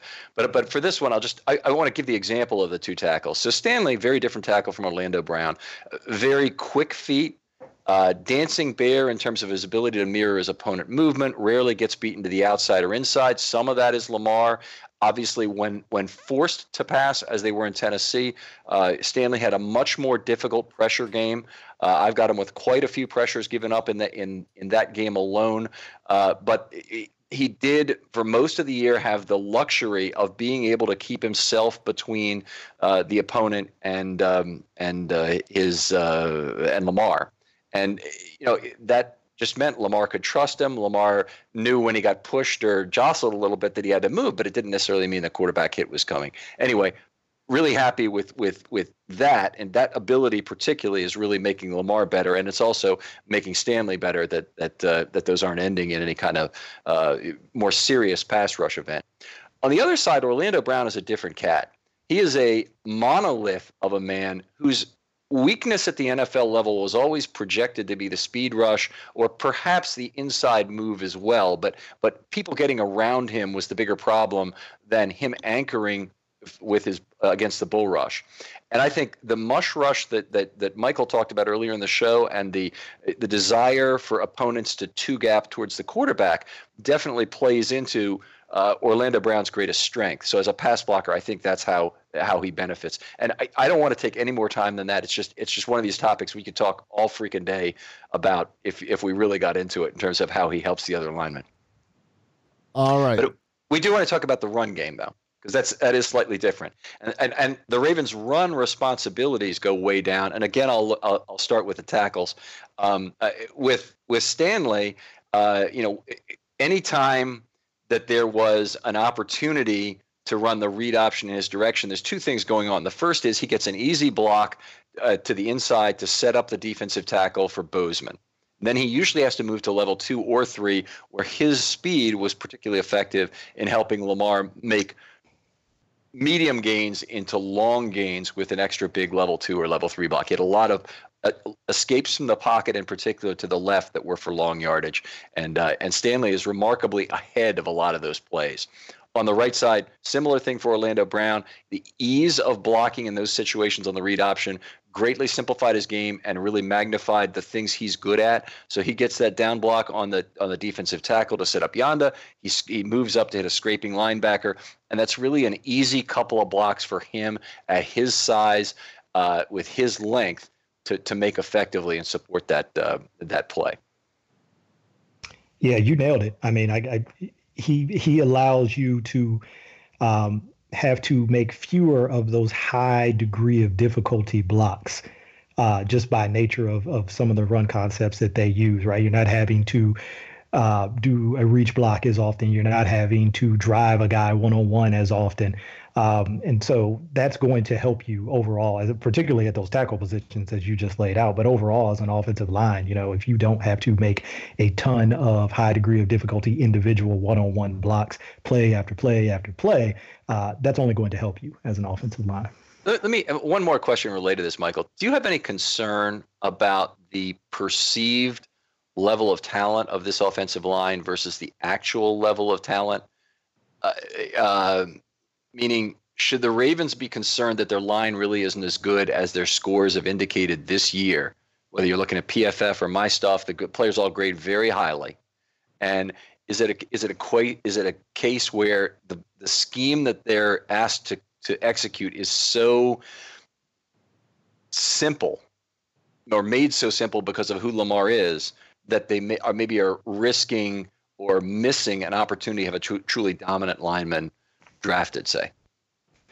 Yeah, I think it's a little bit of a of a catch twenty two. I think because of the advantages that the scheme creates, you probably feel like, hey, we can get away. Uh, I'm trying to find a way to to phrase it where I'm not, you know, being too too hard or too down on any particular player, but we can kind of get away with maybe uh, a lower degree of individual talent at certain positions along the old line. Obviously, at tackle, they want talented guys, particularly at left tackle, but it almost doesn't matter. I'm not saying that because of distinction between left and right tackle, because I don't think there's much of that anymore. Um, but I think just because of the nature of uh, how much they run some of those option plays to Stanley's side, you you want that guy to be an athletic guy because of the types of blocks that you're asking him to make. He's he's not blocking that first down lineman. He's moving up to level two and having to block a linebacker or even a defensive back type of body. Um, so you want that guy to be athletic. But in the interior, you may feel like you can get away a little bit uh, with some guys who are maybe a little you know less physically gifted. Um, and and and and the scheme can kind of compensate and, and and sort of cover up from some of that. And I think what's going to be interesting, I think a lot of people were talking about the draft and talking about them improving the defensive front seven, and I think they will. But I think what they do in the draft in terms of offensive line or free agency and or free agency in terms of offensive line will tell us a little bit more about how they feel on this particular question. Do they feel like, hey, no, we need to upgrade those positions from a talent standpoint? Or will they say, no, let's just continue to find depth type of guys and roll with the guys that we have because the scheme uh, can kind of compensate for some of their deficiencies? Well, they've been remarkable at finding offensive linemen in mid and late rounds and not having to quote unquote waste high round picks. I mean, the, the picks of Stanley and Brown, a first and a third, were were the exception and not the rule. Yanda was a third way back when, but then they got Jensen and they got Wagner and they got you know a whole bunch of of you know reasonable quality linemen in those middle and late rounds. Even Bozeman falls into that category as a six. Uh, mm-hmm. So so they, have done very well in those middle late rounds. I, I, it wouldn't surprise me if that's basically where they start their OL draft this year, given given the other needs on the team. But let's let's get back to areas of improvement, and and and uh, again, let's have you start it up, and we'll we'll just go one at a time here. And I want to just want to lay out that there's a lot of areas for improvement, Lamar. We should be excited about this. Don't think of us as Lamar bashers for pointing this out. We are we're, we're pointing out some things, but you'd rather have a young hitter who hits 350 and strikes out 150 times than a young hitter who hits 350 and strikes out 50 times because that first guy has way more room to grow. Yeah, I mean, I, I think you hear this conversation all the time about uh, ceiling, right? We we ceiling versus floor. We hope that he's not anywhere near his ceiling yet, right? We want we want to see him continue to grow and continue uh, to improve in all areas of his game, not just statistically, uh, so that what we saw last year, and to your point, maybe we're not going to get an exact duplication of that. I mean, that would be a little unreasonable, but that sort of high level of play where you know they're a playoff contending championship contending team year in and year out under his tenure at quarterback we want to see that um, so uh, I'll just throw this one out real quickly just to start us. We talked about it earlier, but just continue development uh, of those throwing mechanics and throwing fundamentals, right? He obviously made big strides in that area from 2018 to 2019, um, but I'd like to see him continue to uh, just more consistency. Uh, I don't know if it's uh, again. I'm not a, a, QB coach or QB expert, so I don't know if it's if it's learning anything new per se. Maybe it is. I don't know, but for me, just as a as a viewer, it's more about doing those things that you've already improved more consistently, right? Let's get it to a level where it doesn't break down when you know you get excited about making that big play or about under or you're in a pressure situation. Let's get it to a point where they still remain at that solid, you know, the fundamentally sound level consistently throughout every situation that you're going to face in a game. Yeah, that's that's an excellent point, and I don't feel the need to respond to that any more than what you've said already. I'm just going to move on to the next point. Is that I think that he needs to develop a greater comfort for reacquiring the field after traditional play action. Now, the Ravens really run three types of play action, and really it, it boils down to two.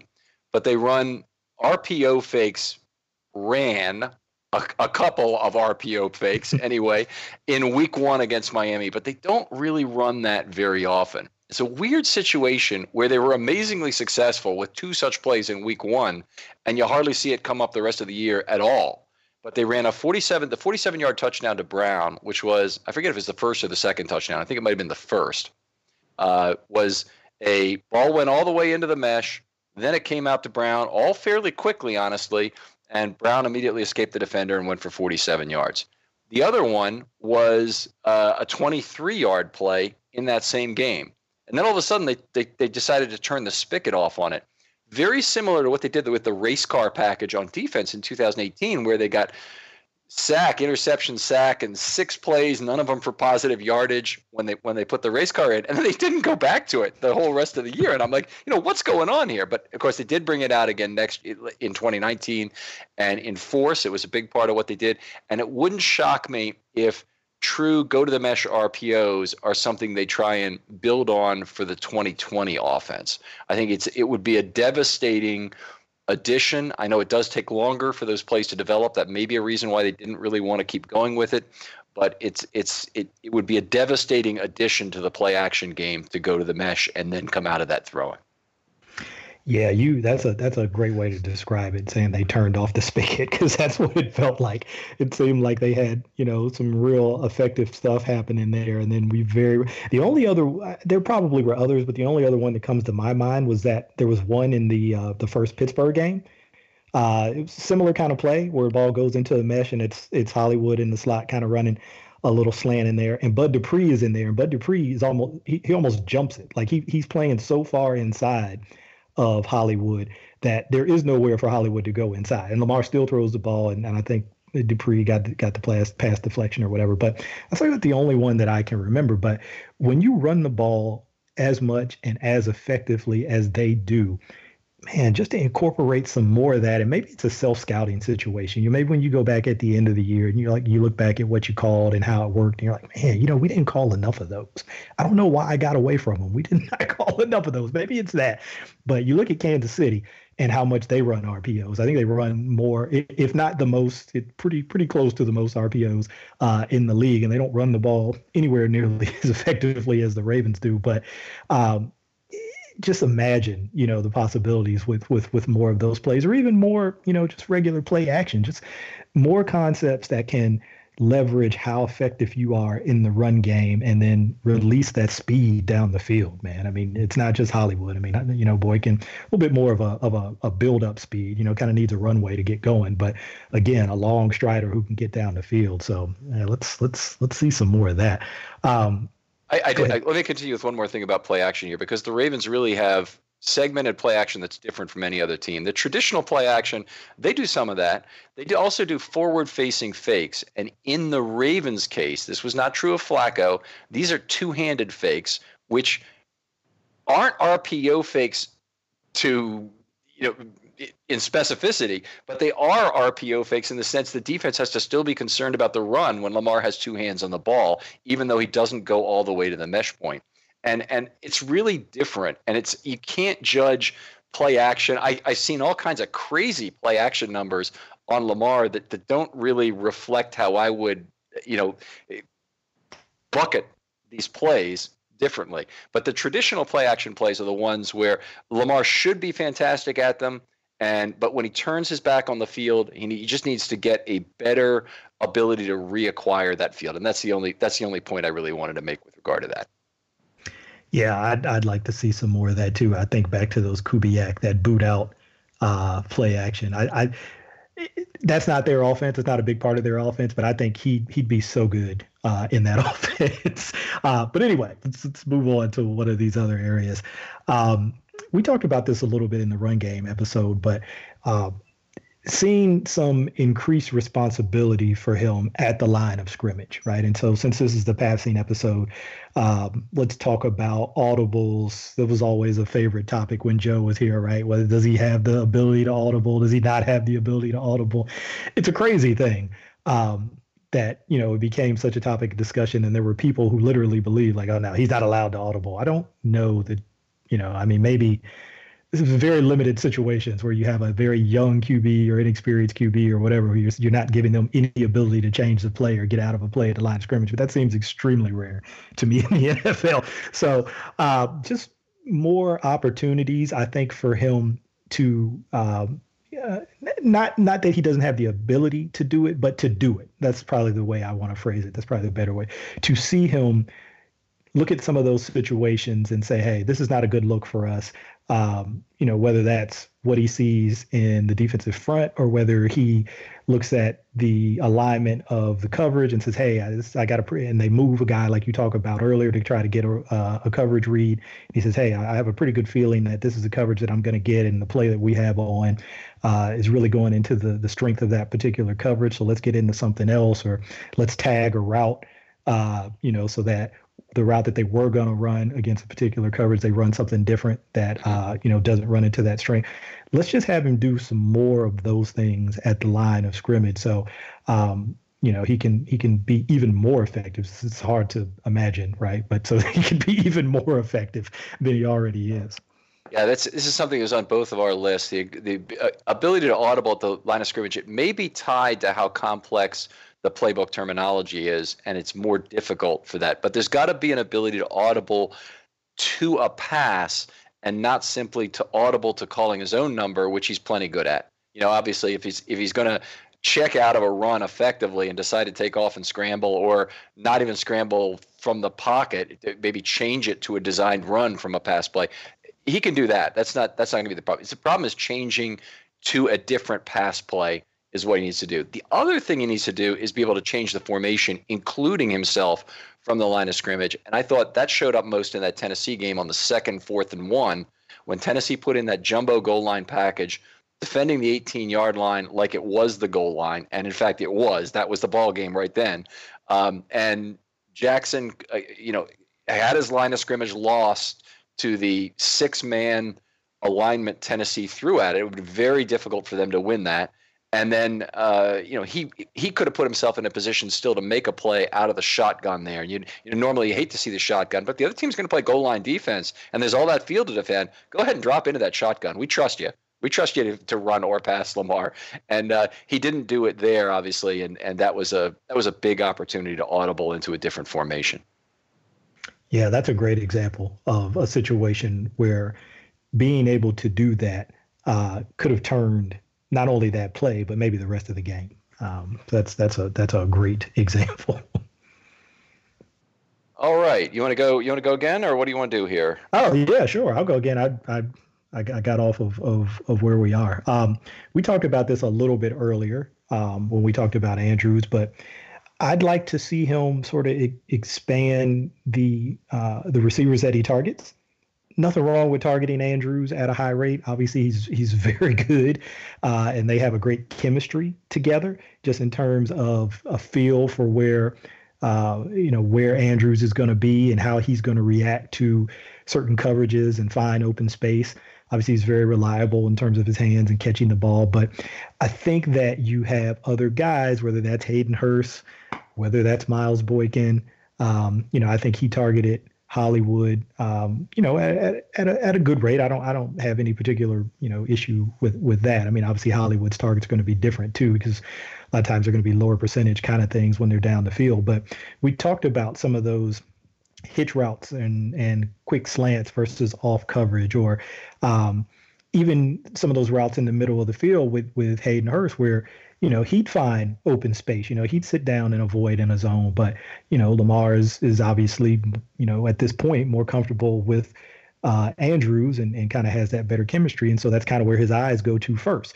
But there are opportunities there uh, to target some of these other guys and kind of just distribute the ball. I guess is maybe the, the best sort of way to, to generalize this is to to become you know a little bit more of a of a ball distributor, right? Instead of locking on to maybe one or two guys. All QBs have their favorites. It's it's, it's just part of playing the position. The guys you trust. And you know where they're going to be, and they're going to be where they're supposed to be when they're supposed to be, and, and that's where your eyes start. But um, there's some stuff to unlock there, I think, uh, if you can kind of expand and and open up uh, targeting some of those other guys. Two ways to unlock that. The the first is from the receiver side, though, and and he's got to bear some of that responsibility, and uh, you know maybe Roman as well in terms of of how he calls the plays, but Boykin has to be better at yeah. running routes to the inside of the field. He needs he needs receiving skills. Uh, you know, I think Hurst has great hands, and maybe that is more an issue of Lamar not thinking of Hurst over Andrews first in some of those situations. Uh, but we saw, you know, when the ball was thrown to Hurst, Hurst is it has a very good catch radius. He has excellent one hand and two hand skills, and Andrews, frankly, after the first two weeks of the season, had a lot of difficulty catching the ball for a tight end, under a 60% catch rate after those first two weeks when he was 16 out of 17. So it's it's something where you know, and he suffered a lot with the bad weather as well. Andrews did. It, rain gave him all kinds of fits, particularly in that Seattle game. But but you know, I just want to say that that that responsibility goes both ways in terms of of yeah, we need to find some receivers who can actually run routes to the middle of the field, who who aren't afraid to run routes to the middle of the field. That's a bad way to put it, but some some uh, you know receivers are just more comfortable on the outside and not going inside. Yeah, I agree with that, and maybe even expands three ways, right? To the and you hinted at it to the coaches of finding ways to get these guys into different positions, right? Maybe maybe we align them at different places uh, throughout the formation. Maybe we have them run different kind of routes. I mean, depending on the concept, there's there's typically going to be a primary route and then you know secondary and third and on down the list. And you know depending on the coverage you get, you might not need to go beyond that primary read. That first guy may be open and you know, you get to the top of your drop and you throw the ball. But who's the guy running that route? Is it consistently the same guy? Does any other guy get an opportunity to run that route? You know, so I think that even the coaching staff can do some things to to help out. But you're right; it's it's a shared responsibility, right? It's not just on Lamar. It's it's receivers, it's coaching, it's it's everybody um, to kind of make that happen.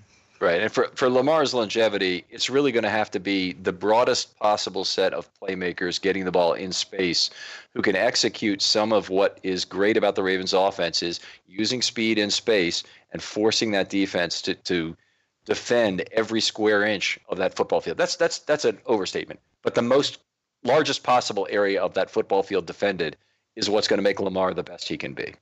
Yep, vertically, vertically and horizontally, as Sid Gilman would say. There you go. Uh, okay, well, let me pick one off my list here. Um, all right, this is something I've noticed during the season on play action fakes, and, and it's just something that human beings, and I'm not saying this is a problem of anybody. I'm not projecting a learning disability, but Lamar seems to have an occasional problem with light and re- right and left, light and left, right and left, based on offside play action fakes and busted play. So what I'm saying is he turns the wrong way out of the pistol formation to make the initial handoff and he's sitting there with the ball and there's no running back coming through. Obviously, it, there's something has gone wrong with his recognition of right or left, or possibly the running back as well in that situation.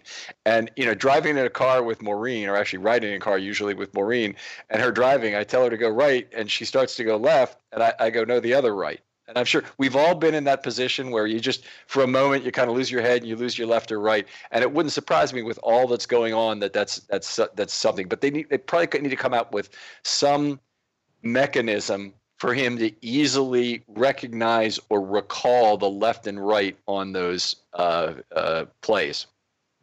Yeah, one specific example that that comes to my mind was in uh, that first Pittsburgh game, right? Late in that game, as a matter of fact, maybe maybe on that la- uh, in in overtime. Actually, I think right before they were setting up for the field goal, uh, he had that exact situation where he turned the opposite way of where Ingram was. Obviously, nobody's there, and he made the best out of it. I think he was able still to gain like a yard or two because mm-hmm. there's just an edge defender out there, or maybe it was a cornerback. I'm not sure, but there's a defender out there, and there's nobody but Lamar, and he just has to find a way to not turn that into a, a, huge negative play. I mean, obviously Tucker's got a great leg, but you're trying to get him as close as possible, uh, and particularly kicking in Pittsburgh, you know, to give him a good opportunity there. So uh, that's one, but it, it happened more than one time. I can picture a couple other times mm-hmm. when it happened too. So yeah, hope, hopefully that's something that they can get cleaned up. It reminds me of something that uh, uh, a, sort of a, a, a friend that we both have on Twitter, whose name is also Josh, but he goes by at Yoshi's at 2052. I always get yep. that wrong. At Yoshi 2052. Great follow. Right. Yeah, one of one of his pet peeves was about them um, uh, not getting a line correctly about somebody. Not, I, don't remember the the he probably uh, mentioned it to you too, where uh, they'd get into a certain alignment, and I think it was the diamond when they would go into kind of that diamond backfield, and then the guys on the line of scrimmage they could they could almost never get right who was supposed to be up, who was supposed to be covered, who was supposed to be back off the line of scrimmage, and they'd have to call timeouts uh, because they're going to get a illegal formation penalty. It used to drive him crazy. He was like, I just wish that they could figure that out and stop having to call these timeouts uh, or just not use the formation. If you're going to get yourself into that trouble all the time, just don't use it. Yeah, you end up with two guys on that same side, and there's no way you can make it right because you've got one of your linemen on the end. Then your turn. All right. Um, let's see. So another one for me, we talked about this a little bit earlier too, is is sort of balancing that uh, attacking mindset with um, what I call taking the gimmies. You know, there, there are going to be times when defenses are going to give you certain, and this is the passing game specifically. We're, we're, I'm talking about. There's going to be times where the defenses are going to give you certain kinds of throws right? Whether it's that soft off corner who's off 10 yards on one side of the field. Uh, and typically you'll see that um, you know, to the field side, to the widest side of the field, because it's a longer throw. And, you know, so the quarterback is going to give a little bit more space, thinking, hey, I'll have time uh, to drive on that throw if it is a shorter throw. Or if it's a first and 10 play, you know, they might just be backing up because that's just how they play off on on on first and 10, again, because of um, that that sort of geographical kind of setup. And, um, you know, they don't know if it's going to be run or pass. But if that throw is there, just take it you know, uh, I'd just like to see them do that more often. And, and oftentimes that throw is an outside the numbers kind of throw. And we talked about um, that maybe not being one of Lamar's most comfortable throws and got better at that in 2019. But I think it's still um, a throw that, that, you know, is, is probably not high on the list of, of throws um, that he attempted throughout the course of the season. He was mostly, you know, kind of in the middle of the field. But if that's there, man, just take those because again, the overall goal is obviously you're going to gain some yard. I mean, well, there are a couple things that could happen. Um, it's an easy completion, right? And you get it to a guy who is going to have an opportunity to make the cornerback miss, right? And maybe turn that short gain into a much bigger gain. So, number one, it can be an easy completion for four or five yards. Number two, it could start as a four or five yard completion. You may you make a guy miss or break a tackle, and you turn it into a bigger completion. Number three, uh, let's say they do come up and tackle you, they're going to adjust if you hit that throw enough times, mm-hmm. and that guy's going to get aggressive, and he's going to try to jump that route, and then you double move him and throw it over his head. So they're just you know a number of benefits that I think that can come out of taking those gimmies. Yeah, def- definitely something uh, to do more of. I, I am not sure I can really add anything to that, but uh, it does have to be a fastball because you mentioned the quick tackle. You really want to avoid the quick tackles on those outside plays. They're they're they're not good for the receiver's confidence. I don't think they cause, cause incompletions uh, by knockout. Uh, but but also they they re- really greatly reduce the chance for a big play because they don't really give you a chance to to out outmaneuver that defender as easily. So it's got to be a fastball and it's got to be got to be caught a yard or two from the defender, so he just doesn't have a very easy immediate tackle to make. Yeah, it can it can go it can go badly the other way. You're right. If you're if you're late, even even a beat getting that ball out there and the cornerback gets a jump on it, he can absolutely blow your guy up if he doesn't pick it off and take it to the house. So it can it can certainly go the other way. Uh, so if you're gonna do it, uh, you got to get that ball out quickly, like you said. It's got to be accurate, and you know it'll give your your guy an opportunity to make a guy miss, and you know turn turn potentially a small play into big. And we see it. You know, you see it around the league. You see other offenses, uh, other quarterbacks take that throw, and and their guy can kind of make that first guy miss. And Antonio Brown used to do it all the time. I mean, Roethlisberger did it with the Steelers all the time. So uh, we don't have prime Antonio Brown on our team, but we do have Hollywood Brown. So let's let's let's see maybe what could happen if we uh, you know throw a couple of those out there to him. He has he has that same similar catch the ball coming back towards the quarterback motion that will give you an opportunity to make big plays. Yep. So so he's if he's comfortable doing that, then you're comfortable, you know, running a circle around that defender.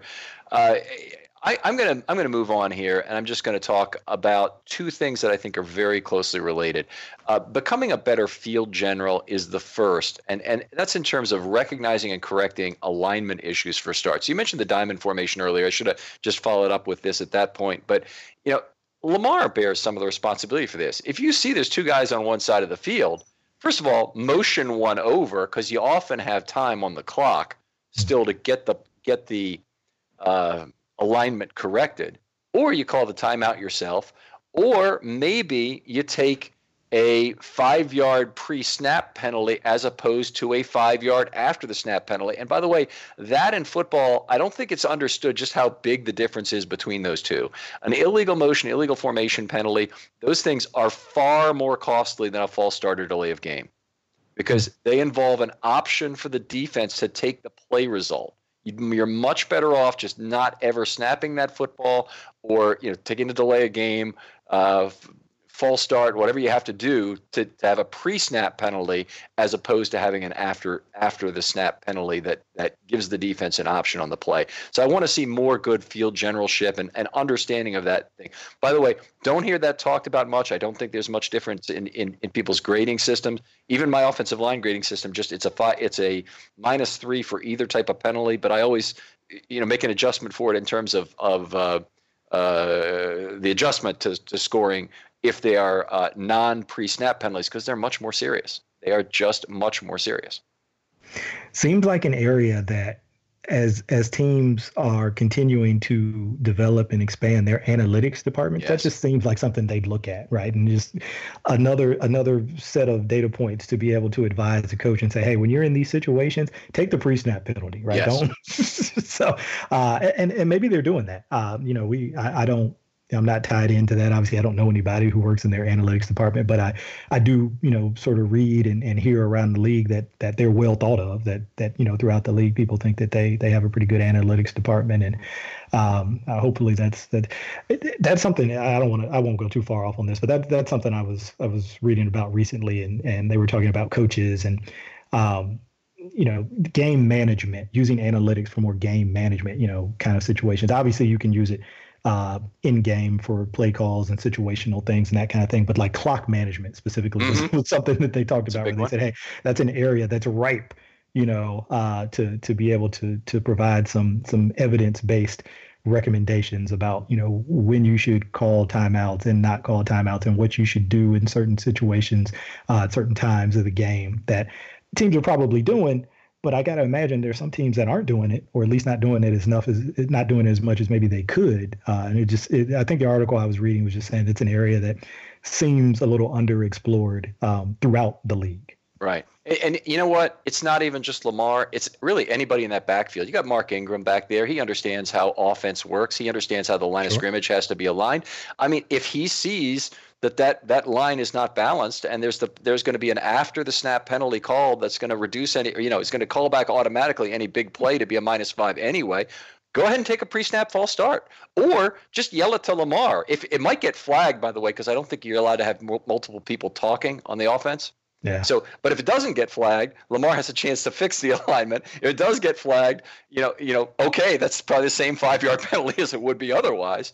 You know, so I just I don't see any reason why that can't be a shared responsibility even for more people than Lamar. I mean, your your your back guy on special teams is always responsible for counting the number of players on your team. Make sure you don't have 12 men. I mean, this is just an additional responsibility for the tailback that it would seem that would normally fit.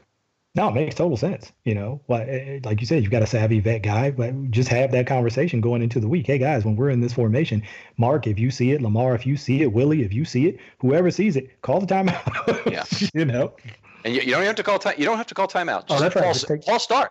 Yeah. False start. If you're on the outside and, and you realize, hey, wait, there, we, there's two of us over here. We're supposed to be over there, and it's too late to move. False start. I mean, yeah. you know. All right let me, let me do one more closely related to that one is that I think uh, in addition to being a, a, a better alignment uh, general and, and czar of that, he needs to be a better field general in terms of running a fast no huddle. And right now we haven't really seen that from the Ravens in terms of getting the line of scrimmage very early with just a formational call as the Patriots do, and then try and run your offense and call your offense at the line of scrimmage. Now the Ravens have a very high substitution based um, offensive schemes. They're often shuttling three players in per play, uh, you know, at the skill positions, and so that does not lend itself well to that. But there are times, and certainly late in games, this is true, where where they could do it. And there are times when they've got a tired defense they're facing where it would it would be a way to lean on that defense. It doesn't mean they have to run the run the play off quickly. It just means they have to get to the line of scrimmage quickly and run their offense from there. Yeah, that could make their offense even scarier than it already is, right? And when you listen to coaches talk about this, particularly defensive coaches, right, when they talk about tempo and how tempo affects them, they'll tell you that the the most difficult sort of tempo approach to to defend is somebody who changes tempo, right? They said, look, if somebody comes out in a no huddle and they're going to just run it at like warp speed for the whole game, we can adjust to that. Believe it or not, we'll we'll actually adjust to that uh, because once we know what it is and it's consistent, we'll we'll be able to to make some adjustments to that, right? But if you have a team that kind of jumps in and out of it and you have a hard time getting a bead on when they're going to jump into tempo. Are they going to go super warp speed, or like you say, are they just going to get up there, uh, sort of take their time and still just you know line up quickly, get to the ball quickly? Uh, but then maybe take a little bit of time before they snap it. But then on the next play, they jump up at the line, they snap it right away, and then next play maybe they don't. So they said that just causes more trouble for them because you don't know what to expect and you can't get into a pattern or a rhythm about what to do on defense. So, man, if they could incorporate some of that into their game, it could it could really make the offense even scarier. Yeah, love to see it. How uh, got another one there? Do you, you have another one? I don't. I think I'm out. Let me see if I've got anything else that I really didn't get to here. Uh, I think we talked about this already, but recognize when it's better to move under center or be in the shotgun. And, and, and in short yardage, and the example we gave from the Tennessee game was probably the best one there, but it comes up much more often than just that single big play. Obviously, the whole season. There's other times when it's just better to be under center as opposed to being in the shotgun. And the ability to change that on the fly would be really useful. And I know they run so much out of the pistol and they have so much of their design is directly from the pistol that they're going to want to be in shotgun the vast majority of the time. But there's times when you should be able to change that at the line of scrimmage, move immediately under center, and try something different uh, if you just want to throw the other team off. Yeah, and they, they did it a handful of times during the season. I mean, I there's probably more. There's two that I can distinctly remember uh, where that happened, but obviously not a lot. But it's just another. It goes into that evolution, that growth uh, of him as a field general, right? Knowing when to do that, when it would be advantageous to do that, to move under center or to move from under center and move back. It's another part of that maturation as a field general that that I hope we'll continue to see. All right. Uh, Josh, do we have anything else that would relate to like areas for improvement that, that maybe came up in the questions at all? Uh, not really with areas impro- of improvement. I've got one mailbag question left for the end of the show. Okay, I, I think we're getting there. Uh, we've talked about some of the intangibles uh, already, but did you want to talk more about those? In um... yeah, sure. I can t- I can sure. touch on those just just quickly. I mean, just um, it's it's really where I start. I mean, I know we've we've kind of saved it for the end uh, of of these two episodes, but for me with Lamar, it's it's really where it starts, and we just we we've already touched on all of it. We've weaved it throughout both episodes, but um, you know, his football intelligence, his work ethic, humility, relatability. I mean, you could package all of that into leadership. I think from the time that he became the starter last year and I remember the press conference vividly, and I remember the question vividly. Hey, what does it feel like uh, now that this is your team? And he said, It's not my team, it's our team. I don't block, I don't catch the ball, I don't run the ball.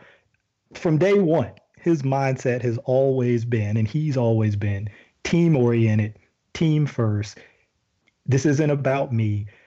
And this was before, obviously, he became unanimous NFL MVP, but uh, you know, a, a, Heisman winner, you know, a pretty decorated guy coming into the league.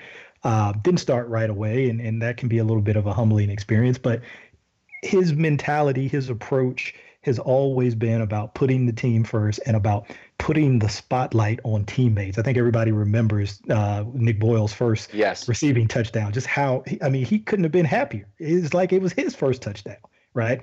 Or even when he was being interviewed at the end of the season. I think he might Ingram one thousand yards, right? Ingram. Yeah, he just he yes. loves it. He absolutely loves to see his teammates and other guys on the team succeed, and it's genuine. You know, it's not a phony thing. It's a genuine thing. I think with him, and I think when you have that in the most important position on the team, uh, you're you, you're you're in a really good place. Let alone all of the stuff that we've talked about from from a physical talent standpoint and what he does on the field. If you have those kinds of qualities and intangibles off the field, you're in a pretty good place with your quarterback. Yeah, I mean, I, the humility and relatability, I think, is the is the is the thing you're pointing to directly there with the comments about Ingram and the and the comments about, uh, you know, being happy for Boyle and whatnot.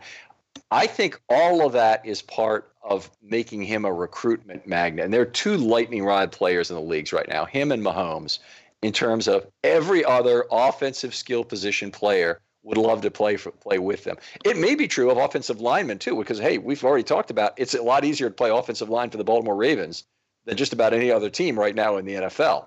Your PFF grades are going to blow up. Yeah, yeah, there you go. You're boy, you, you want to get a three year contract with the Ravens and then get a five year contract with somebody else. Yeah, or you want to play your prove it year maybe in Baltimore is even a better a better way to look at that. but but anyway, I, I agree that that that uh, you know. Humility and relatability are huge, but the but the recruitment advantages the Ravens should have over these next next couple of years will just they're very exciting, and I hope the Ravens really try and leverage that. Um, you know, this is the wrong time to be bringing Dez Bryant out of retirement to Baltimore. You've got much better options out there at wide receiver. So please be considered out there on Twitter. Uh, and don't at me if you're going to include something about Dez Bryant because I'll probably react to it and and uh, and I, I won't like myself for doing it. Another area where John Harbaugh proved to be prophetic. Remember when he was he was I think he was at the coaches meeting or the, no the owners meeting last offseason and people were asking him about that specific question about wide receivers and oh, is it going to be hard to get wide receivers to come play in Baltimore because of how much you guys run the ball? Lamar struggles with accuracy. He was like, hey, do you like getting more open than you've ever been before and catching touchdowns? if you do, then you're going to like playing here and you're going to like playing with Lamar. And sure enough, uh, that's that's uh, a kind of a lot of what we saw. I mean, there's 36 touchdown passes, which led the National Football League, each had to go to some receiver. So yep. there's a lot to go around. you know, pretty big selling point. Do you like getting open and catching touchdowns? yeah, there you go.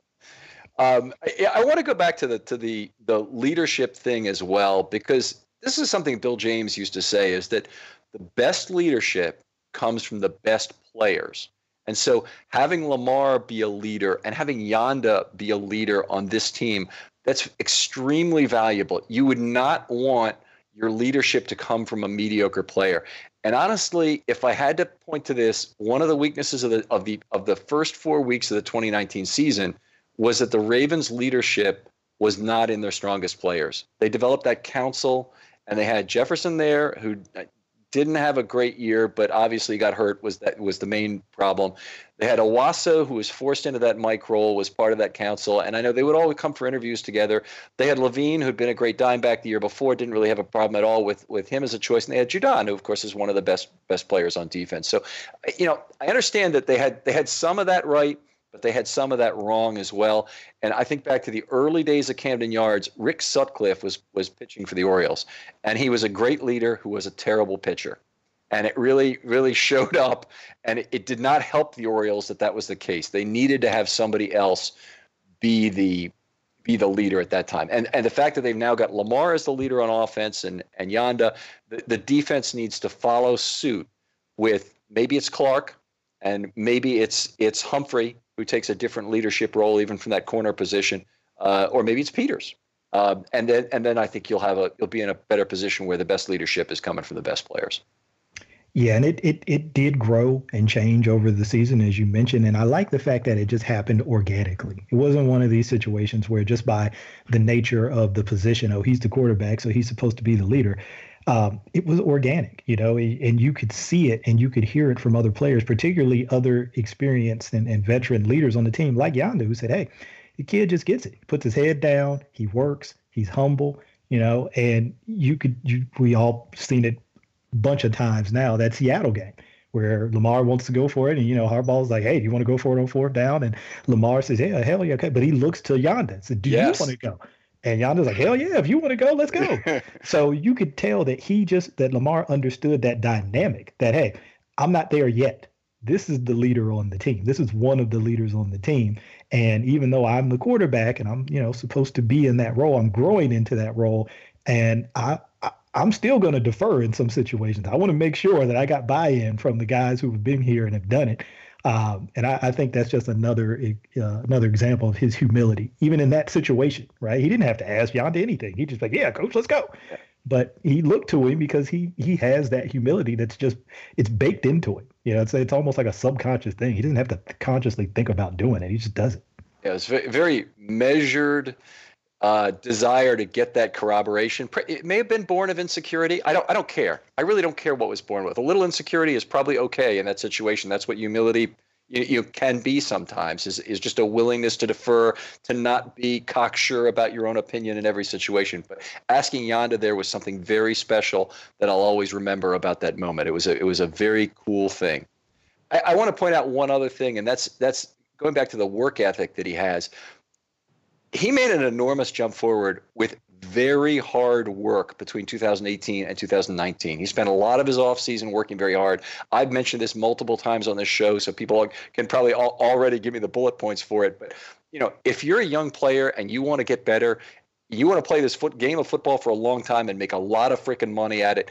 Do what he did, and do what Ryan Jensen did after the 2016 season before he had his breakout year in 17 that earned him the big contract at Tampa Bay.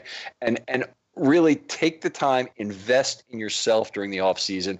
I know that's really hard. You want to travel, you want to do all these other things, but positional skills, very important, just as the all of the other training components are. And I don't want to tell them which is more important, but in terms of positional skills, that's where I see a lot of the real breakout seasons happening.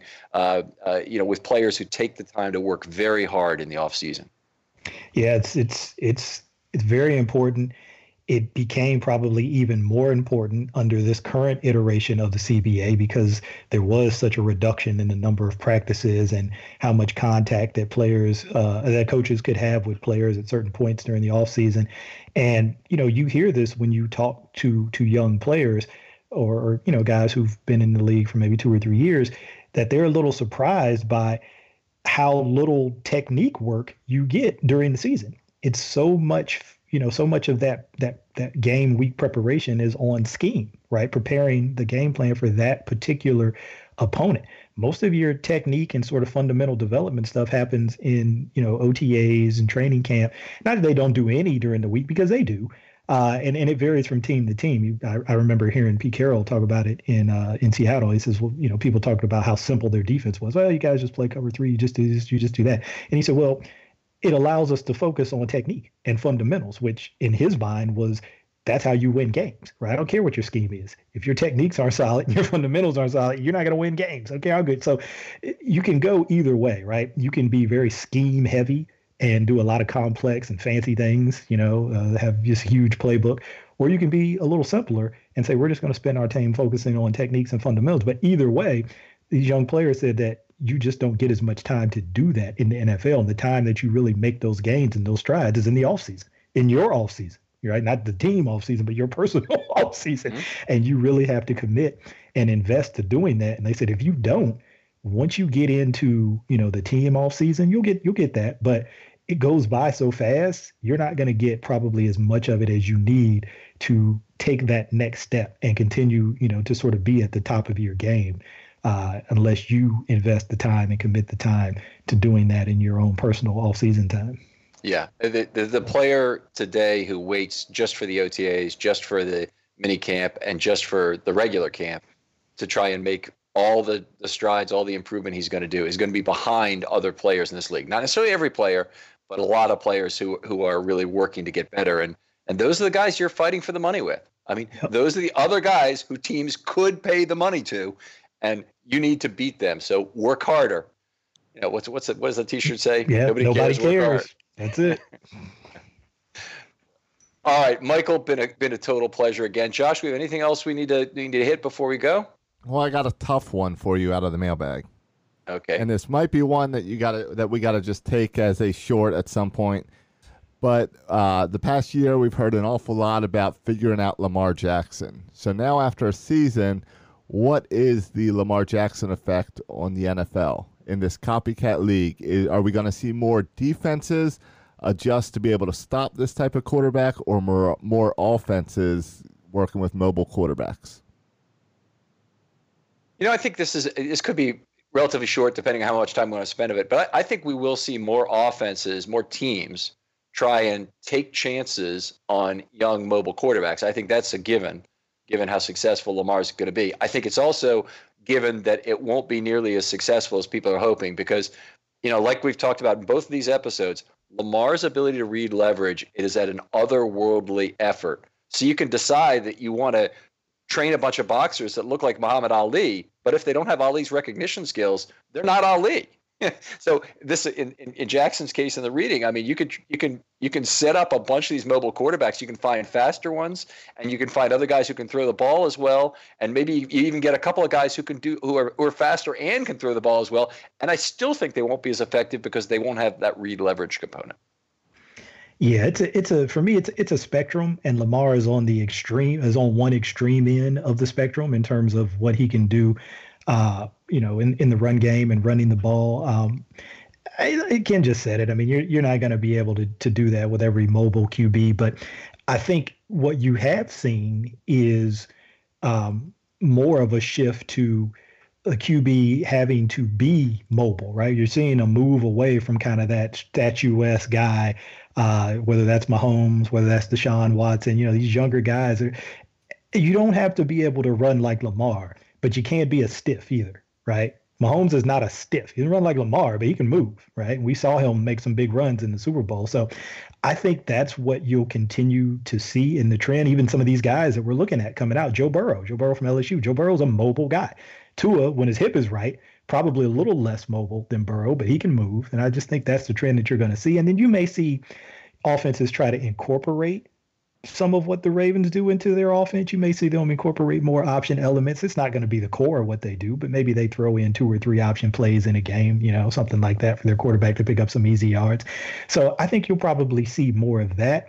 In terms of defenses, I think you'll probably see the biggest adjustment this is it's kind of a no-brainer, duh, obvious kind of thing within the division, right? Within the AFC North, you'll see the teams in the AFC North. I think we're going to look at their drafts and look at how they approach free agency. And it's going to tell you a lot about how they think they need to defend Lamar Jackson and the Ravens, the body type, the type of players, the type of skill sets that they need. I think that's going to tell you a lot about what those particular defenses think they need to be able to do to defend Lamar. Great point. All right, Michael, uh, what plugs can we get out there for you? I guess just uh, follow me on Twitter at Abukari, A B U K A R I. Uh, I talked about in the run game episode. I'm continuing to do some defensive charting, just kind of a personal project. Maybe it'll turn into a published article at some point. Maybe it won't. Um, but I, I still continuously try to just tweet out stuff um, all throughout the year. Uh, some of it will be the defensive stuff that I'm working on. Some of it will be draft stuff. Some of it will just be, you know, random stuff. So uh, you can always find me there and uh, always like engaging with people. All right. All right Mike. Go ahead. I'm sorry. Josh. All right. I was just moving on. That Ken uh, over on Film Study Baltimore. Uh, the O line charts are up and updated to show the full season now, and we've got some shorts coming out this week uh, talking about draft valuation and some players to watch. Yeah, positional reviews should all be out there because these these two on Lamar are the last two, uh, so they should all be out there if you want to go back on the website. And yeah, we have some we have stuff coming up on the draft on free agency. Even before that, we're gonna we're gonna take a limited look at free agency. I've I've asked the the guests that are coming on just to look at a couple of different positions and and name between maybe three and eight players that might fit into the Ravens somehow, and we're going to talk through that. So we have some some interesting shows coming up with I think some very good guests uh, talking about free agency, and that'll be the next big thing. All right, sounds good.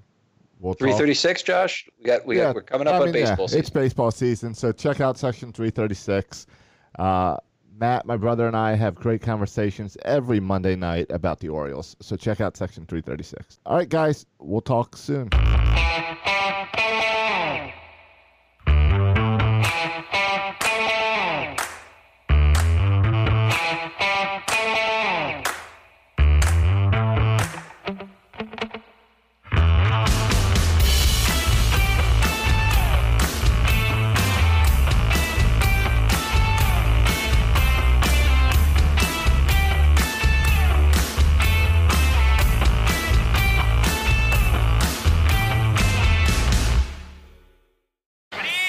Birdland Sports. For fans, by fans.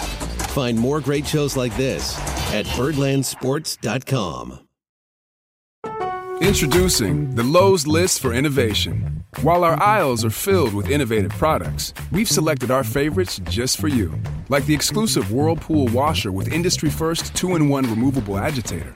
We love this washer because you can customize any load. And with other smart features to streamline your laundry routine, this product is a must have for families. Shop the full Lowe's list of top picks at Lowe's.com. Lowe's, home to any budget, home to any possibility. U.S. only. This is the story of the one. As a maintenance engineer, he hears things differently. To the untrained ear, everything on his shop floor might sound fine, but he can hear gears grinding or a belt slipping.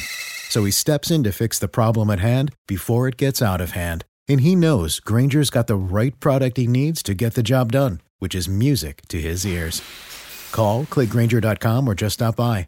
Granger, for the ones who get it done. When you need mealtime inspiration, it's worth shopping Kroger, where you'll find over 30,000 mouthwatering choices that excite your inner foodie. And no matter what tasty choice you make, you'll enjoy our everyday low prices, plus extra ways to save, like digital coupons worth over $600 each week. You can also save up to $1 off per gallon at the pump with fuel points. More savings and more inspiring flavors make shopping Kroger worth it every time. Kroger, fresh for everyone. Fuel restrictions apply.